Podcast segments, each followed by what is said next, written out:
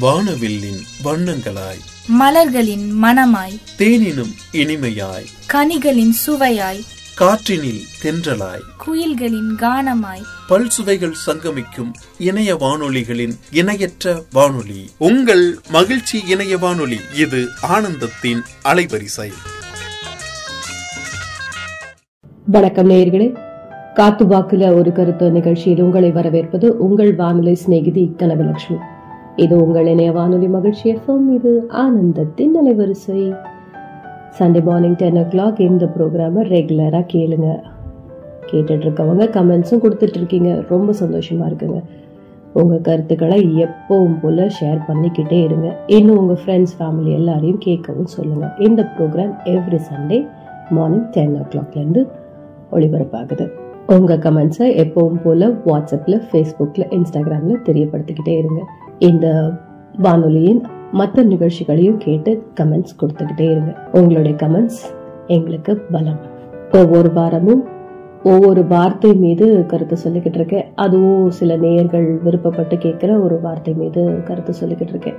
இந்த வாரமும் அதே போல தான் இது வெக்கேஷன் டைமாக இருக்கு. ஸோ அதுக்கு ரெலவெண்ட்டான ஒரு விஷயம்னே வச்சுக்கோங்களேன். இன்னைக்கான டாபிக் இது நம்ம எல்லாருக்கும் தேவையான ஒரு விஷயம் தாங்க எப்பவுமே ஓடிக்கிட்டே இருக்கிற நம்ம வாழ்க்கையில் இது கொஞ்சமாவது எல்லாருக்கும் தேவைதான். அதுக்கு வயசு வித்தியாசம்லாம் கிடையாது. எல்லாருக்கும் இது தேவைதான். அதே மாதிரி அது ஏழை பணக்காரங்க அப்படிங்கிற அந்த வித்தியாசமும் இந்த விஷயத்துக்கு கிடையாது. கண்டிப்பாக எல்லாருக்கும் தேவைதான். அப்படி என்னன்னு பார்க்குறீங்களா ஓய்வு ரெஸ்ட் இதை பற்றி தான் பேச போகிறேன் இந்த ஓய்வு அப்படிங்கிறது இந்த ரெஸ்ட்டுங்கிறது மனசுக்கு உடம்புக்கு கண்டிப்பாக தேவை. தேவையான அளவு தேவை. இதில் என்ன அளவுன்னு கேட்குறீங்களா எதுவுமே நிறைய கொடுக்கக்கூடாது இல்லையா? அதிகமாக எந்த விஷயத்த செஞ்சாலுமே தவறு. ஸோ ரொம்பவே ஓய்வு எடுத்துக்கிட்டே இருந்தோம்னா அது வந்து உடல் பருமன் ஆகிறது நம்ம வந்து மந்தமாகிறது இந்த மாதிரியும் ஆகிடும் ஆனால் சரியான நேரத்தில் கொஞ்சமாச்சும் அட்லீஸ்ட் நம்ம வந்து ஓய்வெடுத்து அடுத்து அந்த வேலையை கண்டினியூ பண்ணோம்னா கண்டிப்பாக நல்ல ஒரு ரிசல்ட் கொடுக்குற மாதிரியாக நம்மளால் வேலை செய்ய முடியும்.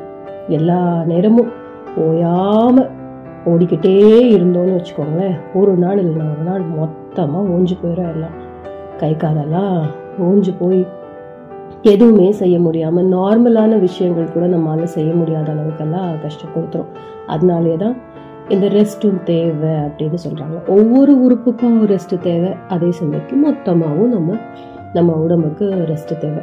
உடம்புக்கு மட்டும் இல்லைங்க மனசுக்கும் கண்டிப்பாக ரெஸ்ட் தேவை. மனசுக்கு எப்படி ரெஸ்ட் கொடுக்கறது?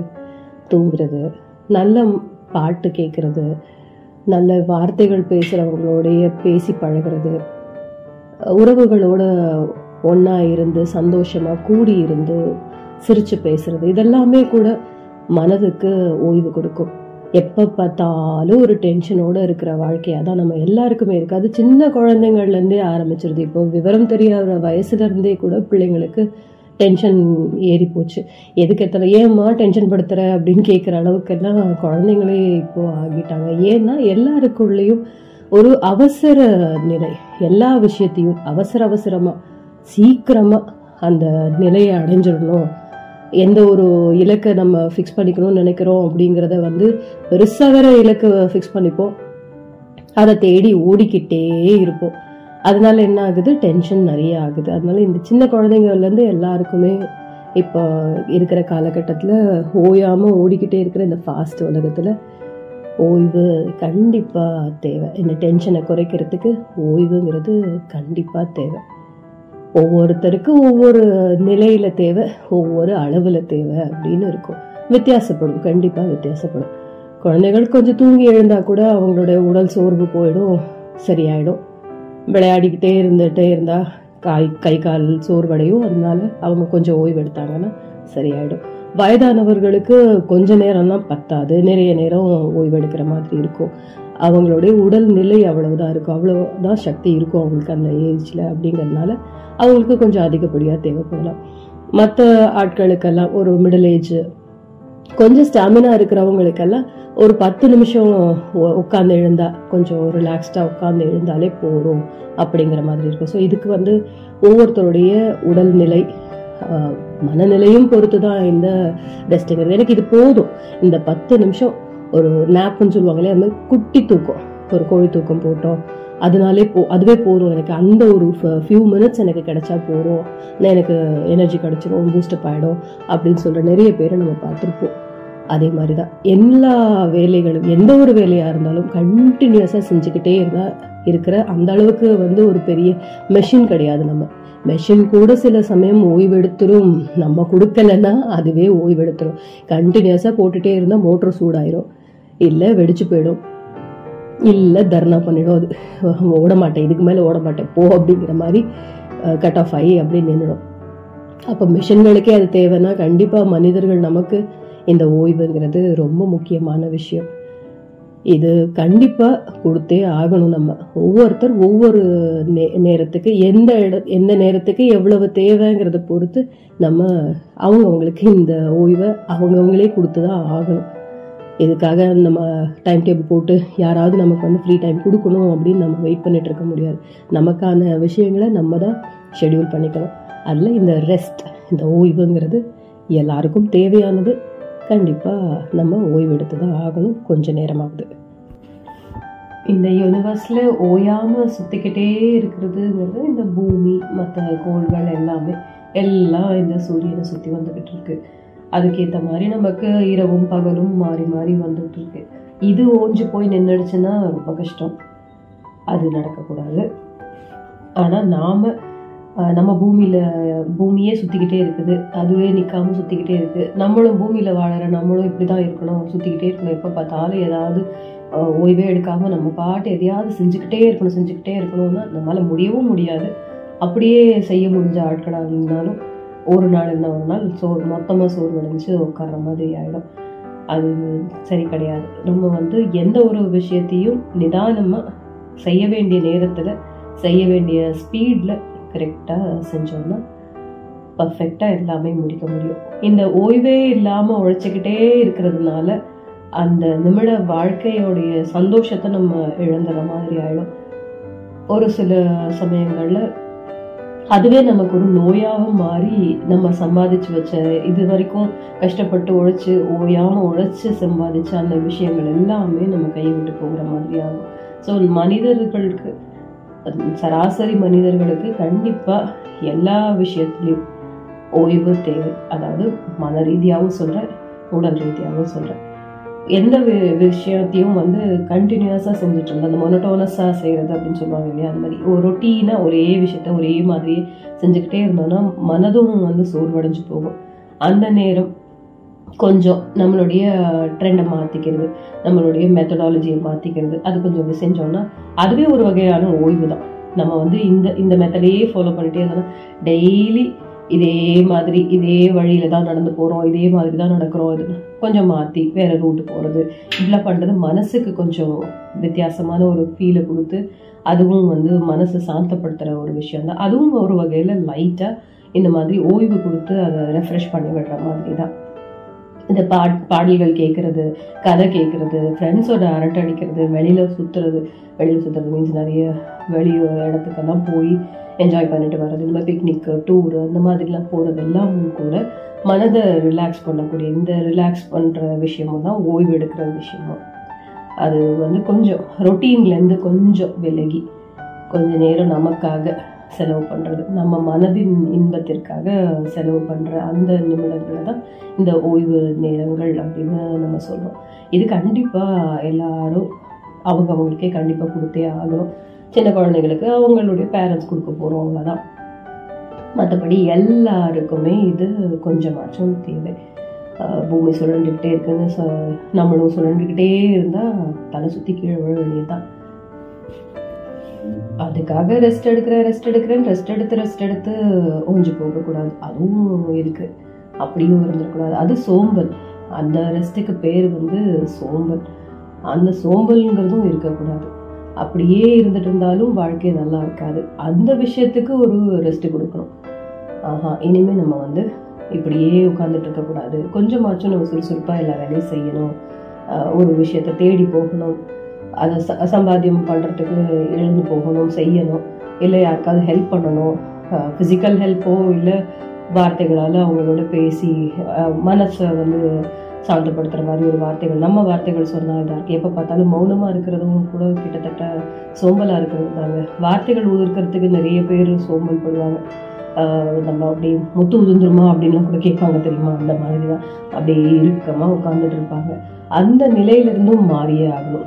அந்த மாதிரி மனதுக்கு எப்போவுமே ஒரு டென்ஷனுங்கிற வேலையை கொடுத்துக்கிட்டே இருந்தோம்னா அது ஒரு நாள் வெடிச்சிடும் அது நல்லா இருக்காது. நமக்கு சைக்கலாஜிக்கலாக அது சரி வராது. ஸோ அந்த விஷயத்துலேருந்தும் ஓய்வு எடுக்கணும். ஓய்வு எடுக்கணும் சென்ஸ் எல்லாருக்கிட்டையும் கலகலன்னு பேசணும்.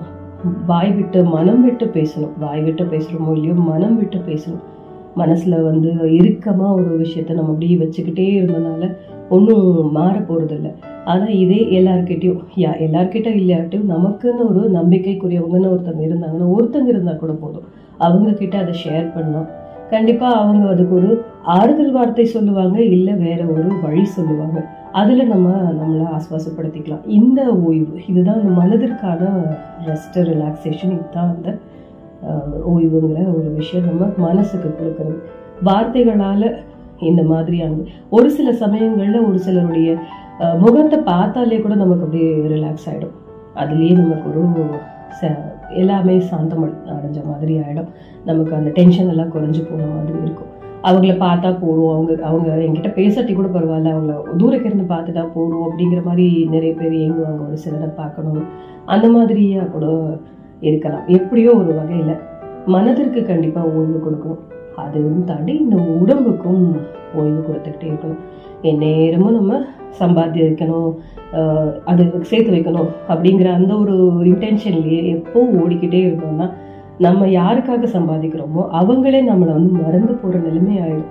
ஏன்னா நம்ம இப்போ குழந்தைகள் நிறைய வீட்டில் வந்து ஆண் பெண் இருவரும் சம்பாதிக்க போகிறாங்க வேலைக்கு போகிறாங்க அவங்க பிள்ளைகளை வேறு யாருடைய கஸ்டடியில் விட்டுட்டு தான் போகிறாங்க நிறைய பேர் வீடுகளில் பெரியவர்கள் இருக்கிறது இல்லை அவங்களுடைய தாய் தகப்பன் இருக்கிறது கிடையாது. தாத்தா பாட்டி கிட்ட வளர்ற பிள்ளைங்கங்கிறது ரொம்ப கம்மியாக தான் இருக்குது அது போக இந்த கிரச்சில் டே கேரில் இப்படி தான் விடுறாங்க அப்படிங்கும்போது அந்த பிள்ளைங்களுக்கு அப்பா என்ன மாதிரியான கேரக்டர் அம்மா என்ன மாதிரியான கேரக்டர் கூட புரிஞ்சுக்க கூட தெரியாத அளவுக்கு ஒரு கேப் விடுற அளவுக்கெல்லாம் போயிடுது. ஆனால் இந்த சம்பாதிக்கிறதுக்காக இவங்க ஓடுறது ஓவர் டைம் பார்க்குறதோ இல்லை சாட்டர்டே சண்டே இந்த ஹாலிடே இதில் கூட ஓடி போய் ஆஃபீஸில் வேலை முடிச்சு நிறைய அடுத்தடுத்து நம்ம பர்ஃபார்மன்ஸ் நல்லா பண்ணினோம்னா நமக்கு ஹைக் வந்துட்டே இருக்கும். நிறைய இன்க்ரிமெண்ட் கிடைக்கும் நல்ல இன்சென்டிவ் கிடைக்கும் அப்படிங்கிற அந்த ஒரு அந்த இன்டென்ஷன்லேயே டென்ஷன் டென்ஷன் டென்ஷனை ஏற்றிக்கிட்டு ரெண்டு பேரும் அலைஞ்சிக்கிட்டு இருந்தாங்கன்னு வச்சுக்கோங்களேன். பிள்ளைங்க வந்து அவங்கள மறக்கிறது தான் நடக்குமே தவிர அவங்களுக்கு இது என்ன எப்போ பார்த்தாலும் இவங்க அது பின்னாடியே போய்கிட்டு இருக்காங்க. அப்போ நான் எதுக்கு இருக்கணும்? நம்ம எதுக்கு தேவை? நம்மளை ஏன் பெத்தெடுத்தாங்கங்கிற அளவுக்கெல்லாம் பிள்ளைங்க யோசிக்க ஆரம்பிச்சிடுவாங்க அண்ட் அவங்களுக்கு நம்ம கொடுக்க வேண்டிய அந்த நேரத்தை ஒதுக்க வேண்டிய நேரத்தை ஒதுக்காமல் விட்டோம்னா அது நமக்குமே ஒரு ஆபத்தாக போகும். அவங்களுடைய புரிதல் போ- விட்டு போயிடும். நமக்கு நம்ம மேலே அவங்களுடைய புரிதல் விட்டு போகிறது மட்டும் இல்லாமல் நம்ம உடம்பும் அதற்கு மேல் தாக்கு பிடிக்காது. இப்படியே டென்ஷன் கொடுத்துக்கிட்டே இருந்தோம்னா இன்னும் இப்போல்லாம் ரீசெண்ட் டேஸில் எல்லா இடத்துலையும் கேட்குறோம் இல்லையா? இளம் வயதிலேயே ஹார்ட் அட்டாக் இதெல்லாம் வர்றதெல்லாம் கேட்குறோம் இதெல்லாம் எதனால? மனதில் அவ்வளவு டென்ஷன் இந்த பணம் தான் வாழ்க்கை கிடையவே கிடையாது.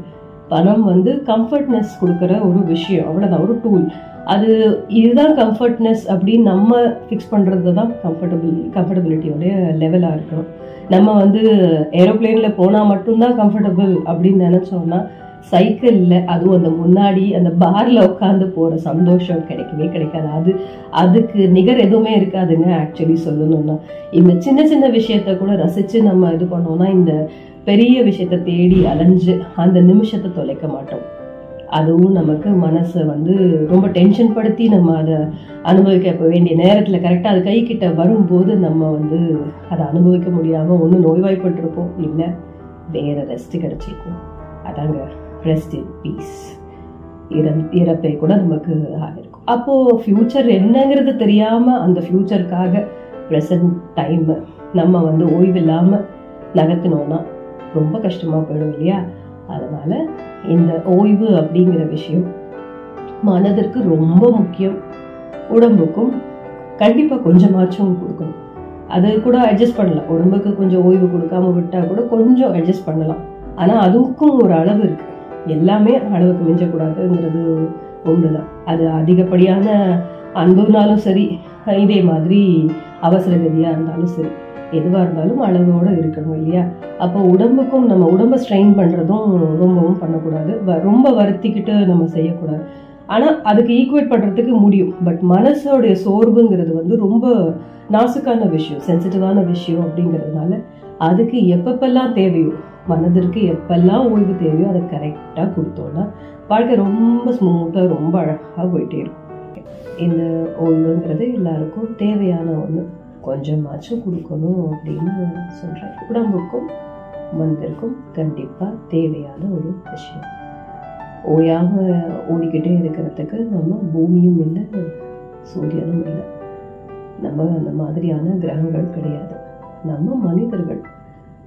நமக்கு நம்மளுடைய உறுப்புகளின் செயல்பாடு நல்லா இருக்கணுங்கிறதுக்கே கண்டிப்பாக ரெஸ்ட் கொடுத்து தான் ஆகணும். அந்த ரெஸ்ட்டுங்கிறது நம்ம இந்த தூக்கம் அப்படிங்கிறது தான் ரெஸ்ட் அப்படின்னு எடுத்துக்கிறோம். நிறைய மெடிடேஷன் பண்ணுறது யோகா பண்ணுறது யோகா பண்ணுறது கூட சில சமயம் மனதுக்கு ரிலாக்ஸேஷன் கொடுக்குது அப்படிங்கிறதுனால அதை கூட இந்த ஓய்வு அப்படிங்கிற ஒரு விஷயமாக கூட எடுத்துக்கலாம்.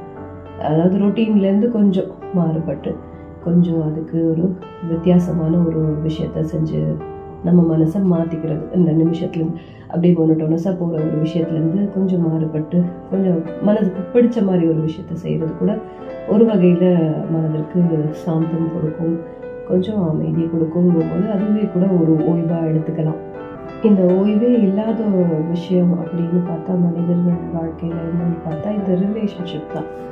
ஒவ்வொருத்தருடைய ரோல் வாழ்க்கையில் ஒவ்வொருத்தருக்கு நம்ம ஒரு ரோலில் இருக்கிறோம் அப்பாவா அம்மாவா அண்ணனா தம்பியா தங்கச்சியா அக்காவா மாமனா மச்சானா ஏதாவது ஒரு ரோல் இருக்கோம்னா அந்த ரோலில் அந்த மாதிரி ஆட்- அடுத்த ஆட்களுக்கு நம்ம வந்து அந்த ரோலை கரெக்டாக எப்போவுமே அந்த ரோல் தான் ப்ளே பண்ணணும்.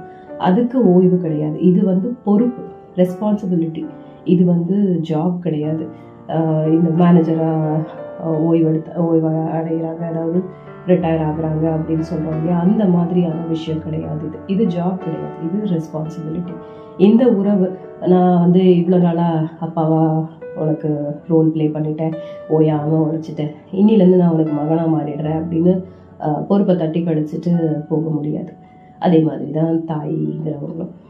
இப்படி ஒவ்வொரு ரோலும் அப்படி தான் அண்ணனா நான் இவ்வளோ நாள் இருந்துட்டேன். இனி நான் உனக்கு தம்பியாக இருந்துக்கிறேன். என்னை வந்து எதுவும் கேட்காதீங்க. எனக்கு இந்த ரெஸ்பான்சிபிலிட்டி கொடுக்காதீங்க. அப்படின்னு நம்ம தட்டி கழிக்க முடியாது. அது ரெஸ்பான்சிபிலிட்டி அந்த உறவுக்கான அந்த ஓட்டம் எப்போவுமே இருந்துகிட்டு தான் இருக்கும். அதுக்கு ஓய்வு கிடையாது. அதாவது அது மாற்றி அமைக்க முடியாது. ஆனால் நம்ம அந்த மாதிரியான ஒரு கம்ஃபர்ட்னஸ் கொடுக்க முடியும். அவங்களுக்கு ஒரு ஃப்ரெண்டாக மாறி நம்ம வந்து ஒரு கம்ஃபர்ட்னஸ் கொடுக்க முடியும்னா அந்த ரோலை அந்த நிமிஷத்துக்கு மாற்றிக்கலாம் அதாவது மாஃப் பண்ணிக்கலாம்னு வச்சுக்கோங்களேன். நம்ம வந்து அது மாதிரி நடிச்சுக்கலாம். அவங்களுக்கு ஃப்ரெண்ட்லியாக போய் ஒரு அப்பாங்கிற அந்த ஸ்ட்ரிக்ட் ரூல்ஸோட இருக்கிற ஒரு கோட்பாடுகளோடு கோட்பாடுகளோட இருக்கிற ஒரு அப்பாவுக்கு அந்த ரூல்லேருந்து கொஞ்சம் மாறி அவங்களுக்கு ஃப்ரெண்ட்லியாக போய் அவங்களுடைய மன கஷ்டங்களை தீர்க்கிறதுக்கோ இல்லை ஷேர் பண்ணுறதுக்கோ ஹெல்ப்ஃபுல்லாக நம்ம மாறலாமே ஒழிஞ்சு அப்பா அப்பா தான் எப்படியா இருந்தாலும். அந்த நிமிஷம் ஃப்ரெண்டு மாதிரி தான் இருக்க இருக்கிறாங்க. ஆனால் அந்த ஒரு மனதிற்கான ரிலாக்ஸேஷன் கொடுக்கறதுக்கு அவங்களுக்கு அந்த ரோல் தேவைப்படுது. அந்த மாதிரி ஒரு ஆள் தேவைப்படுறாங்கங்கும் போது நம்ம அந்த மாதிரி மாறுறதுல தப்பு கிடையாது. ஆனால் நான் அப்பாவே அப்பாவாக இருக்க மாட்டேன். நீ வந்து நீ அப்பாவாக இருந்துக்கோ நான் மகனாக இருக்கிறேன் நீ வந்து சம்பாதிச்சு போடு நீ வந்து இந்த பொறுப்புகள்லாம் பார்த்துக்கோ அப்படின்னு மாற்றிக்க முடியாது. ரிட்டையர் ஆகிடுறேன் அப்பாங்கிற ஜாப்லேருந்து ரிட்டையர் ஆகிடுறேன் ஜாபே இல்லைன்னு சொன்னாங்க இது ஜாப் கிடையாது. இது வேலை கிடையாது. இது பொறுப்பு. ஒவ்வொருத்தருடைய உறவு நிலையும் பொறுப்பு. இந்த பிறந்த குழந்தைகளுக்கெல்லாம் வந்து ஓய்வு நிறைய கொடுப்போம். அந்த குழந்தைங்க எ- எப்போ இந்த பசி கழுது அதுக்கு ப பசி ஆத்தினதுக்கப்புறம் மேக்ஸிமம் தூங்கிட்டே தான் இருப்பாங்க. அந்த ஓய்வு அந்த நேரத்தில் அந்த குழந்தைகளுடைய வளர்ச்சி அந்த உடல் வளர்ச்சி அவ்வளவுதான். அது இந்த மாதிரி ரெஸ்ட் எடுத்துக்கிட்டே இருந்தால் தான் ஓய்வு எடுத்துகிட்டு இருந்தால் தான் இன்னும் நல்லா வளரும் அந்த குழந்தை நல்ல ஆரோக்கியமாக வளரும் அந்த ஸ்டேஜை பொறுத்த வரைக்கும். உறுப்புகளின் வளர்ச்சி அந்த மூளையின் வளர்ச்சி எல்லாம் சரியாக அப்போ தான் செயல்பட ஆரம்பிக்கும். உலகத்துக்கு வந்ததுக்கு அப்புறத்துலேருந்து இந்த ஒரு வயசு ரெண்டு வயசு வரைக்கும் கூட அந்த மாதிரி தான் இருக்கும். அப்புறம் இந்த ஓடுறது ஓடுற ஆடுற ஸ்டேஜ் வர்ற டைமில் நடக்கலாம் ஆரம்பிச்சிருச்சு குழந்தை அப்படிங்கும்போது அப்போ நம்ம வந்து நிறைய ஃபிசிக்கல் ஆக்டிவிட்டீஸ் அந்த குழந்தைங்களுக்கு செய்ய வச்சு அந்த மாதிரி பண்ணனாலே அவங்க வந்து கொஞ்சம் டயர்ட் ஆகிடுவாங்க அதனால் அப்பவும் இதே மாதிரி கொஞ்சம் நேரம் அவங்களுக்கு ஓய்வு கொடுத்து தான் நம்ம வளர்ப்போம். இது இப்படி தான் குழந்தைகள் ஸ்டே குழந்தை ஸ்டேஜில் எல்லாருக்குமான குழந்தை ஸ்டேஜும் இப்படி தான் இருக்கும். அப்போவே போய் கல்லை உடச்சி கொண்டு வா அஹ், சம்பாதியம் பண்ண பஸ் ஏறி ஆஃபீஸ் போயிட்டு வாங்கலாம் யாரும் சொல்ல போகிறதில்ல அந்த குழந்தைக்கான அந்த ஏஜில் அந்த பச்சிலம் குழந்தைகளுக்கெல்லாம் இந்த மாதிரியான ஓய்வு எப்போவுமே கொடுப்போம்.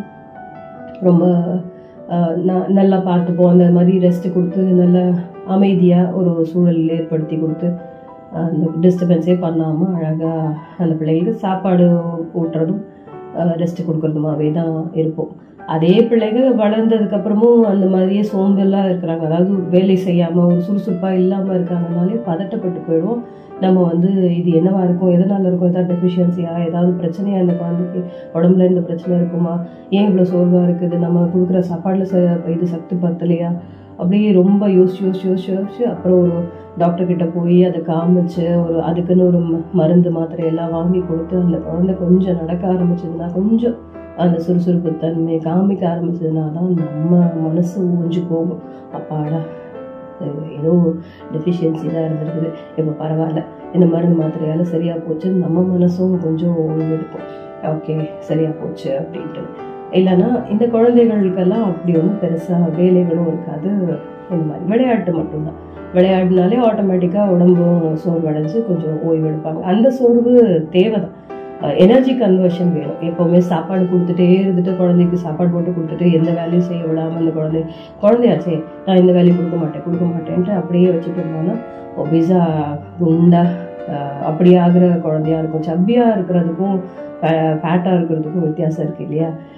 அந்த மாதிரி உடல் பருமனாகி எந்த வேலையுமே செய்ய முடியா முடியாமல் ஒரு சோம்பேறி குழந்தையாகவும் மாறும். அதே சமயத்தில் அதுவே அந்த குழந்தைக்கு உபாதைகளை கொடுக்கும். நிறைய நோய்களை கொண்டு வந்துடும் அதுக்கப்புறம் டாக்டரை தேடி அலைஞ்சு நம்ம ஓடி ஓடி திரிஞ்சு ரெஸ்டே இல்லாமல் மனசுலேயும் ரெஸ்ட் இல்லாத அளவுக்கு போயிடும். அந்த மாதிரி செய்ய மாட்டோம். நம்ம அந்த அந்தந்த ஸ்டேஜுக்கு அந்தந்த அளவுக்கு விளையாட விட்டுட்டு கொஞ்சம் வளர வளர எலும்பு இல்லை எல்லா நரம்பு எல்லாத்துக்கான பலம் கிடைக்க கிடைக்க அந்த வேலைகள்லையும் நம்ம அந்த குழந்தைகளை இன்வால்வ் பண்ணணும். இப்போ வேலைகள்னா குழந்தைக்கு என்ன மிஞ்சி போனால் இந்த விளையாட்டு விளையாடுறது.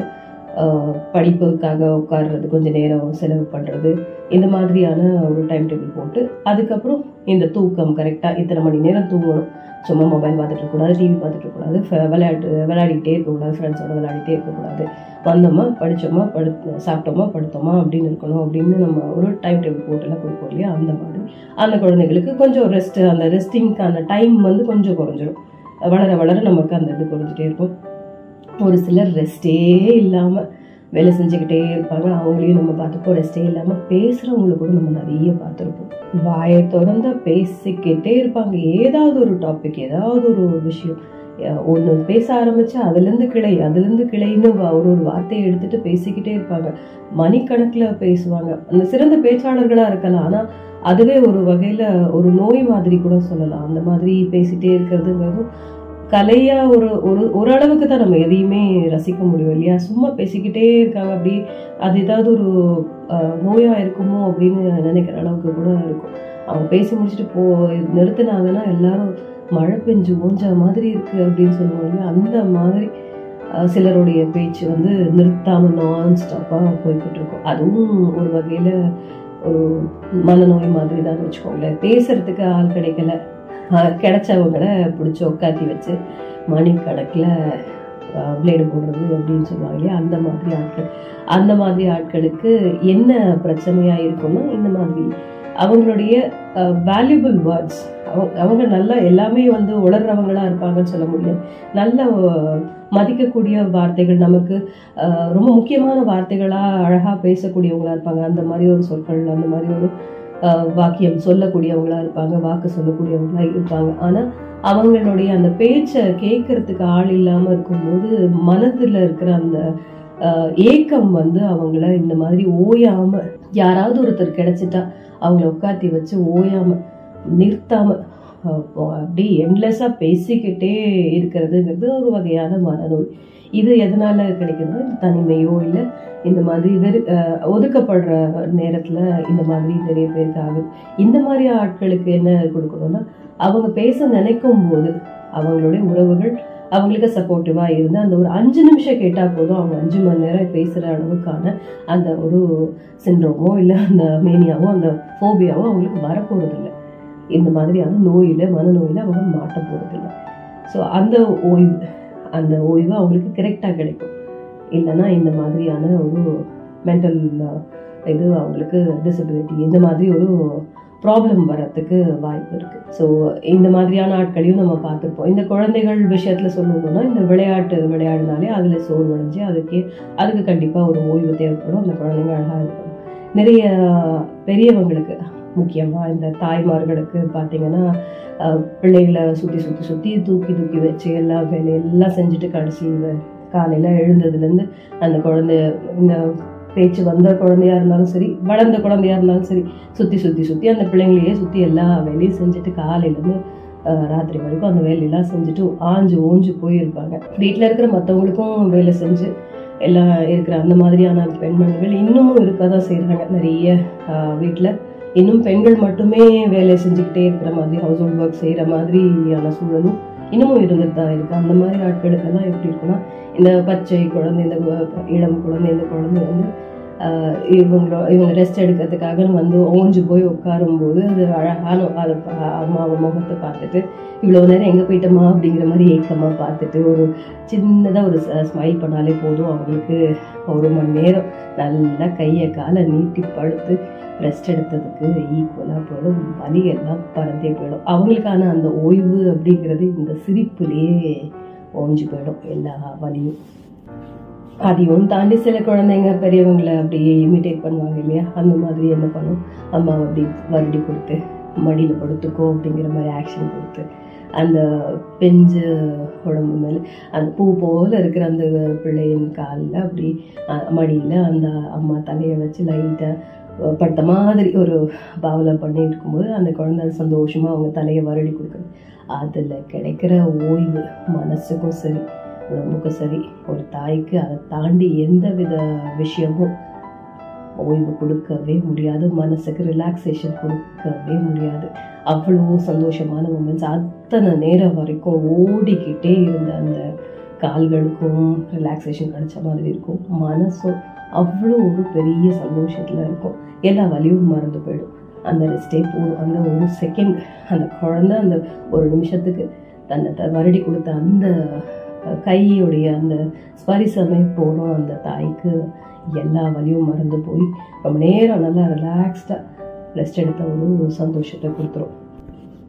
இது அந்த பிஞ்சு குழந்தை மட்டும் செய்கிறது இல்லை இல்லை. எந்த ஒரு தாய்க்கும் கடைசி வரைக்கும் அந்த பிள்ளை மடியில் படுத்து கிடைக்கிற அந்த two minutes at least two minutes சந்தோஷம் அந்த ரெஸ்ட்டுங்கிறது பெரிய விஷயம். அதெல்லாம் வந்து அந்த பிள்ளை வந்து பெரிய அளவில் சம்பாதிச்சு அம்மாவுக்கு ஒரு பெருமை சேர்த்து ஒரு மேடை ஏற்றி பேரும் புகழும் வாங்கி உலகம் ஃபுல்லாக தெரிகிற மாதிரி ஒரு மகன் நடந்துக்கிட்டாலும் மகனோ மகளோ நடந்துக்கிட்டா கூட கடைசியில் அது ஒரு ஒரு ரெண்டு நிமிஷம் அம்மாக்காக செலவு பண்ணி அம்மாவை மடியில் சாய்ச்சிக்கிட்டு அந்த மடியில் சாய்ச்சிக்கிட்டு அவங்க தலையை வருடி கொடுக்கும்போது அந்த தாய்க்கு கிடைக்கிற ஒரு ரிலாக்ஸேஷன் மனதிற்கான அந்த ஓய்வு. வேற எது எந்த விஷயத்தாலையும் மகனாலையோ மகனாலேயோ மகளாலேயோ கொடுக்கவே முடியாதுங்க அப்படி ஒரு விஷயம் இருக்குது அந்த அந்த ஸ்பரிசத்துக்கு ஒரு வேல்யூ இருக்குது அப்படி ஒரு பவர் இருக்குது அத்தனை நாட்களுக்கும் அந்த தாய் வந்து அந்த மகனுக்கோ மகளுக்கோ அவ்வளோ உழைச்சி அஹ், ஓடா தெஞ்சு ஓய்வே இல்லாமல் உழைச்சதுக்கான அஹ், பலன். அந்த மேடை ஏற்றின விஷயத்துல கிடைக்கும். இல்லாமல் கிடையாது. அதுலயும் வந்து அவங்களுக்கு அந்த பெருமை உலகம் ஃபுல்லா அறியிற அளவுக்கு நம்ம பிள்ளை வளர்ந்துருக்காங்க அப்படிங்கிறதுல கிடைக்கிற சந்தோஷமும் இருக்கு. ஆனா அதையும் தாண்டி நமக்காக ஒரு ரெண்டு நிமிஷம் அவனால செலவு பண்ண முடியுது அவளால நமக்காக கூட இருக்க முடியுது அப்படிங்கிற அந்த கூட இருக்கிற அந்த நேரங்கள் நிமிஷ நிமிஷத்துக்கான அந்த விஷயம் வந்து கண்டிப்பாக மனசை வந்து அவங்களுக்கு நல்லா ரிலாக்ஸ் பண்ணி கொடுத்துரும். அந்த ஓய்வு அவங்களுக்கு அந்த நேரம் கண்டிப்பாக தேவைப்பட்டிருக்கும். எ- பார்த்தாலும் ஓடிக்கிட்டே இருக்காங்க. நம்ம தான் அவனை வந்து இந்த இது படிக்கணும்னு சொன்னோம் அவளை இப்படி படிக்கணும்னு சொன்னோம் இந்த வேலைக்கு போகணும்னு சொன்னோம் இப்படி வளரணும்னு சொன்னோம். இதெல்லாம் தான் சொல்லி கொடுத்து வளர்த்தோம். அவன் வளர்றது நல்லா இருக்கு. ஆனா அம்மா அப்படிங்கிற அந்த ஒரு பாசம் அம்மா பிள்ளைங்கிற பாசத்துக்குக்கான நேரம் செலவிடுறது வந்து ரொம்ப கம்மியாக போச்சு அப்படிங்கிற ஏக்கத்தில் இருக்கிற அந்த மனதுக்கு அந்த டூ மினிட்ஸ் ரெஸ்ட் வந்து ரொம்ப ரிலாக்ஸ்டாக ஃபீல் பண்ண வைக்கும். அந்த மனசும் ரிவைவ் ஆகிடும் அப்படியே புத்துணர்வு கிடைச்சிரும் அந்த மனதிற்கும். அவங்களும் கூடவே அந்த சாதனையை பண்ண ஒரு சந்தோஷத்தில் மிதப்பாங்க. ஓய்வு நமக்கு எல்லாருக்கும் தேவை அப்படின்னு சொல்லிட்டு இருக்கேன். எல்லா ஸ்டேஜில் இருக்கிறவங்களுக்கும் எந்த வயதினராக இருந்தாலும் சரி எந்த இனத்தவராக இருந்தாலும் மதத்தவராக இருந்தாலும் எந்த நாட்டினராக இருந்தாலும் எந்த வித ஜெண்டரில் இருந்தாலும் எந்த விதமான ஃபினான்ஷியல் ஸ்டேட்டஸில் இருந்தாலும் இந்த ஓய்வு அப்படிங்கிற ஒரு விஷயம் எந்தெந்த அளவுக்கு தேவையோ அந்தந்த ஸ்டேஜுக்கு எந்தெந்த அளவு தேவையோ அது கண்டிப்பாக கொடுக்கணும் அப்படின்னு சொல்லிட்டு இருக்கேன் இந்த ஓய்வுங்கிறது உடல் ரீதியான ஓய்வாக இருக்கலாம் இல்லை மன ரீதியான ஓய்வாக இருக்கலாம். ரெண்டுமே கண்டிப்பாக கொடுத்தாகணும் அப்படின்னு சொல்கிறேன் ஒரு சராசரி மனிதருக்கு தேவையான அளவு ஓய்வு இல்லைன்னா எதுவுமே சரியாகவே இருக்காது. அப்படிங்கிறது தான் உண்மை. அதுக்காக எப்போவுமே ஓய்விலேயே இருக்கேன் அப்படின்னு ரெஸ்ட் எடுத்துக்கிட்டேவும் இருக்கக்கூடாது. அது மந்தகதிக்கு கொண்டு போயிடும். அதுக்கப்புறம் எதுவுமே நம்மளால் பிரயோஜனமாக செய்ய முடியாது. நமக்கு நாமளே வந்து உபயோகம் இல்லாதவங்களாக ஆகிடுவோம் அந்த மாதிரியும் இருக்கக்கூடாது. எதுவுமே அளவாக கண்டிப்பாக கொடுக்க வேண்டிய நேரத்தில் ஓய்வு. அதுக்கப்புறம் எனர்ஜி பூஸ்டப் ஆகிடுச்சா ரீசார்ஜ் ஆகிடுச்சா பேட்ரி நம்ம பேட்ரி மனசு பேட்ரி அப்படிங்கிற பேட்ரி வந்து ரீசார்ஜ் ஆகிடுச்சா அடுத்த வேலைகளில் செய்ய போகுது. சோர்வடைஞ்சு உட்காந்துட்டு இருக்கிற நேரத்தில் ஓய்வுங்கிறது எப்படின்னா ஆதரவான வார்த்தைகள் உற்சாகம் தர்ற வார்த்தைகள் இதெல்லாமே கூட வந்து அவங்கள ரிலாக்ஸ் பண்ணிடும் இந்த ரிலாக்ஸேஷன் தான். ஓய்வுங்கிறதுனா எக்ஸாக்ட்லி அப்படியே தூங்கிட்டே இருக்கிறது மட்டும்தான் இல்லை சும்மா ஒரு இடமா உட்காந்துட்டு இருக்கிறது அப்படிங்கிறது மட்டும் இல்லை.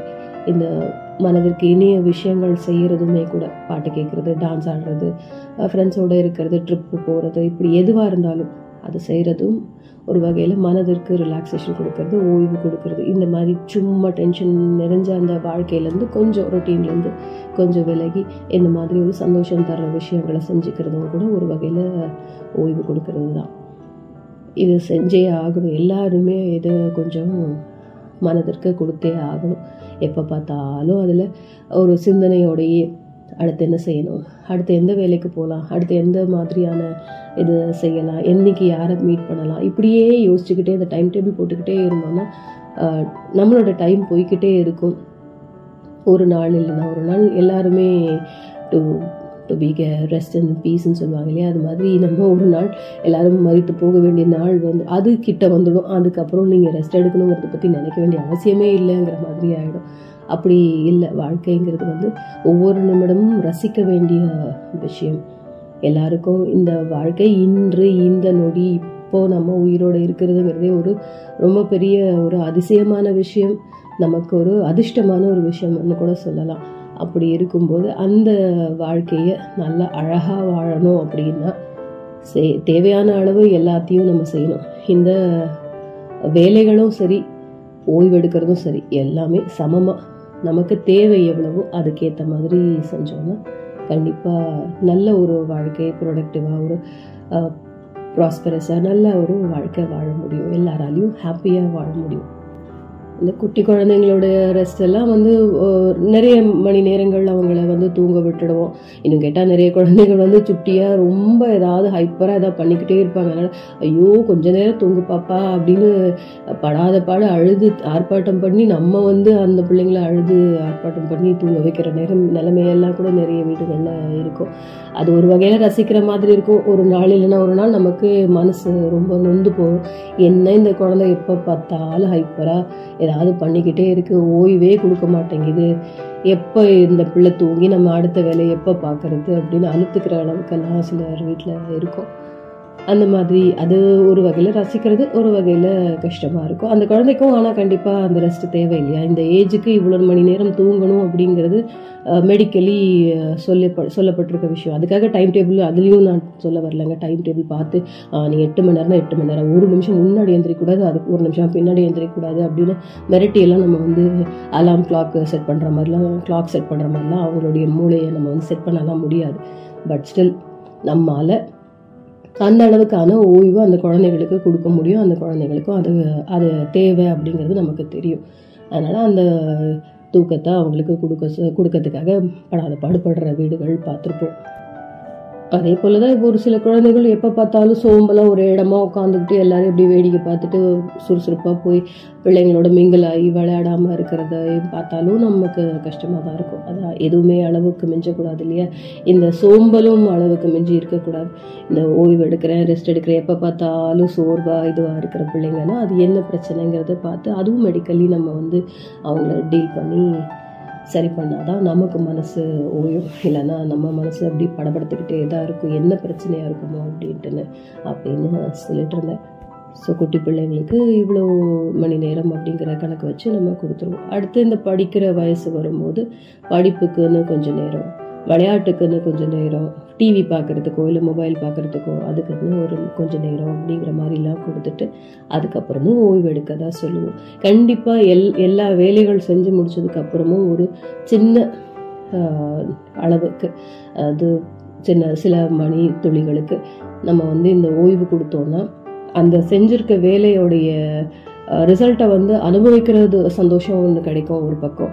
இன்னொன்று இந்த படிப்புங்கிற விஷயத்துக்கு அப்புறம் ஒரு கேப் விட்டோம் ஒரு ரிலாக்ஸ் பண்ணோம்னா கண்டிப்பாக ரிவைஸ் பண்ணிக்கலாம். அந்த பிள்ளைங்களுக்கு படித்ததெல்லாம் கொஞ்சம் மனசில் அப்படி தங்கலாம். அடுத்தடுத்தடுத்து வேலை கொடுத்துக்கிட்டே இருந்தோம்னா வேலை வேறு ஏதாவது செய்ய சொல்லிக்கிட்டே இருந்தோம்னா எல்லாமே மறந்து போயிடும். அவ்வளோ மணி நேரம் உட்காந்து படித்ததெல்லாம் வீணாகவும் போயிடும். அதனால் ஒரு ஒரு மணி நேரம் படிக்க சொல்கிறோமா ஒரு பத்து நிமிஷம் ரிலாக்ஸ் பண்ண சொல்லிட்டு ரிவைஸ் பண்ணுறதுக்கு அந்த புக்கை பார்க்காமலே சும்மா மனசில் இவ்வளோ நேரம் என்ன படித்தோம் அப்படிங்கிறத அவங்கள ரெக்கலெக்ட் பண்ண வச்சுட்டு அதுக்கப்புறம் போய் விளையாடுங்க அப்படின்னு சொல்லி ரிலாக்ஸ் பண்ண விட்டுட்டு திரும்ப வந்து ஒரு ஒரு மணி நேரம் படிக்க வச்சோம்னா கண்டிப்பாக அந்த குழந்தைங்களுக்கு மனசில் தங்கும். நமக்கும் அந்த ஃபீல் வந்து ரெஃப்ரெஷ் ஆன மாதிரி ஒரு ஃபீலிங் வரும் அந்த குழந்தைங்களுக்கும். அப்போ கண்டிப்பாக அடுத்த திரும்ப ஒரு உட்காந்து படிக்க போது அவங்களுக்கு அது மனசில் பதிகிற மாதிரி இருக்கும். இது இந்த ரெஸ்ட் இது விளையாட்டு ரூபத்துலேயும் ரெஸ்ட் கொடுத்தாகணும். அதுவும் அவங்களுக்கு மனசை ரிலாக்ஸ் பண்ணும். அதுக்கப்புறம் கொஞ்ச நேரம் தூங்கவும் விடணும். சில சமயங்களில் படித்ததுக்கப்புறம் கொஞ்ச நேரம் அவங்க வந்து கண்ணை மூடி அந்த விஷயத்தை அப்படியே ரெக்கலெக்ட் பண்ண வச்சோன்னா கூட நல்ல ஞாபக சக்தியில் ஞாபகத்தில் அவங்க வச்சுருக்க முடியும். இது ஒரு சில ஆராய்ச்சிகளில் கூட அந்த மாதிரி சொல்கிறாங்க ஒரு கண்டினியூஸாக ஒரு புக்கை படிச்சுக்கிட்டே இருக்கோம் ஒரு சப்ஜெக்டை படிச்சுக்கிட்டே இருக்கோம். அடுத்தது அடுத்த சப்ஜெக்ட் படிக்க போயிடுறோங்கிற இது வந்து இருக்கக்கூடாது. கொஞ்சம் கேப் விடணும். பயாலஜி படிக்கிறோமா? கொஞ்சம் நேரம் கேப் விட்டுட்டு அதுக்கப்புறம் ஹிஸ்ட்ரியை படித்தோன்னா ரெண்டு சப்ஜெக்ட்டும் மனசில் நிற்கும் இல்லைன்னா ரெண்டும் குழம்பி தான் போகும். அந்த ரெண்டு சப்ஜெக்ட்டுக்கு நடுவில் கெமிஸ்ட்ரி ஆகிடும் அப்புறம் வ வரலாறு தகராறாக ஆகிடும் பயாலஜி ஆட்டோபயோகிராஃபியாக மாறிடும். அந்த மாதிரி இருக்கக்கூடாது இல்லையா? அதனால அந்த பிள்ளைங்களுக்கு அந்த அளவுக்கு ஒரு ரெஸ்ட்டு கொடுக்கணும்.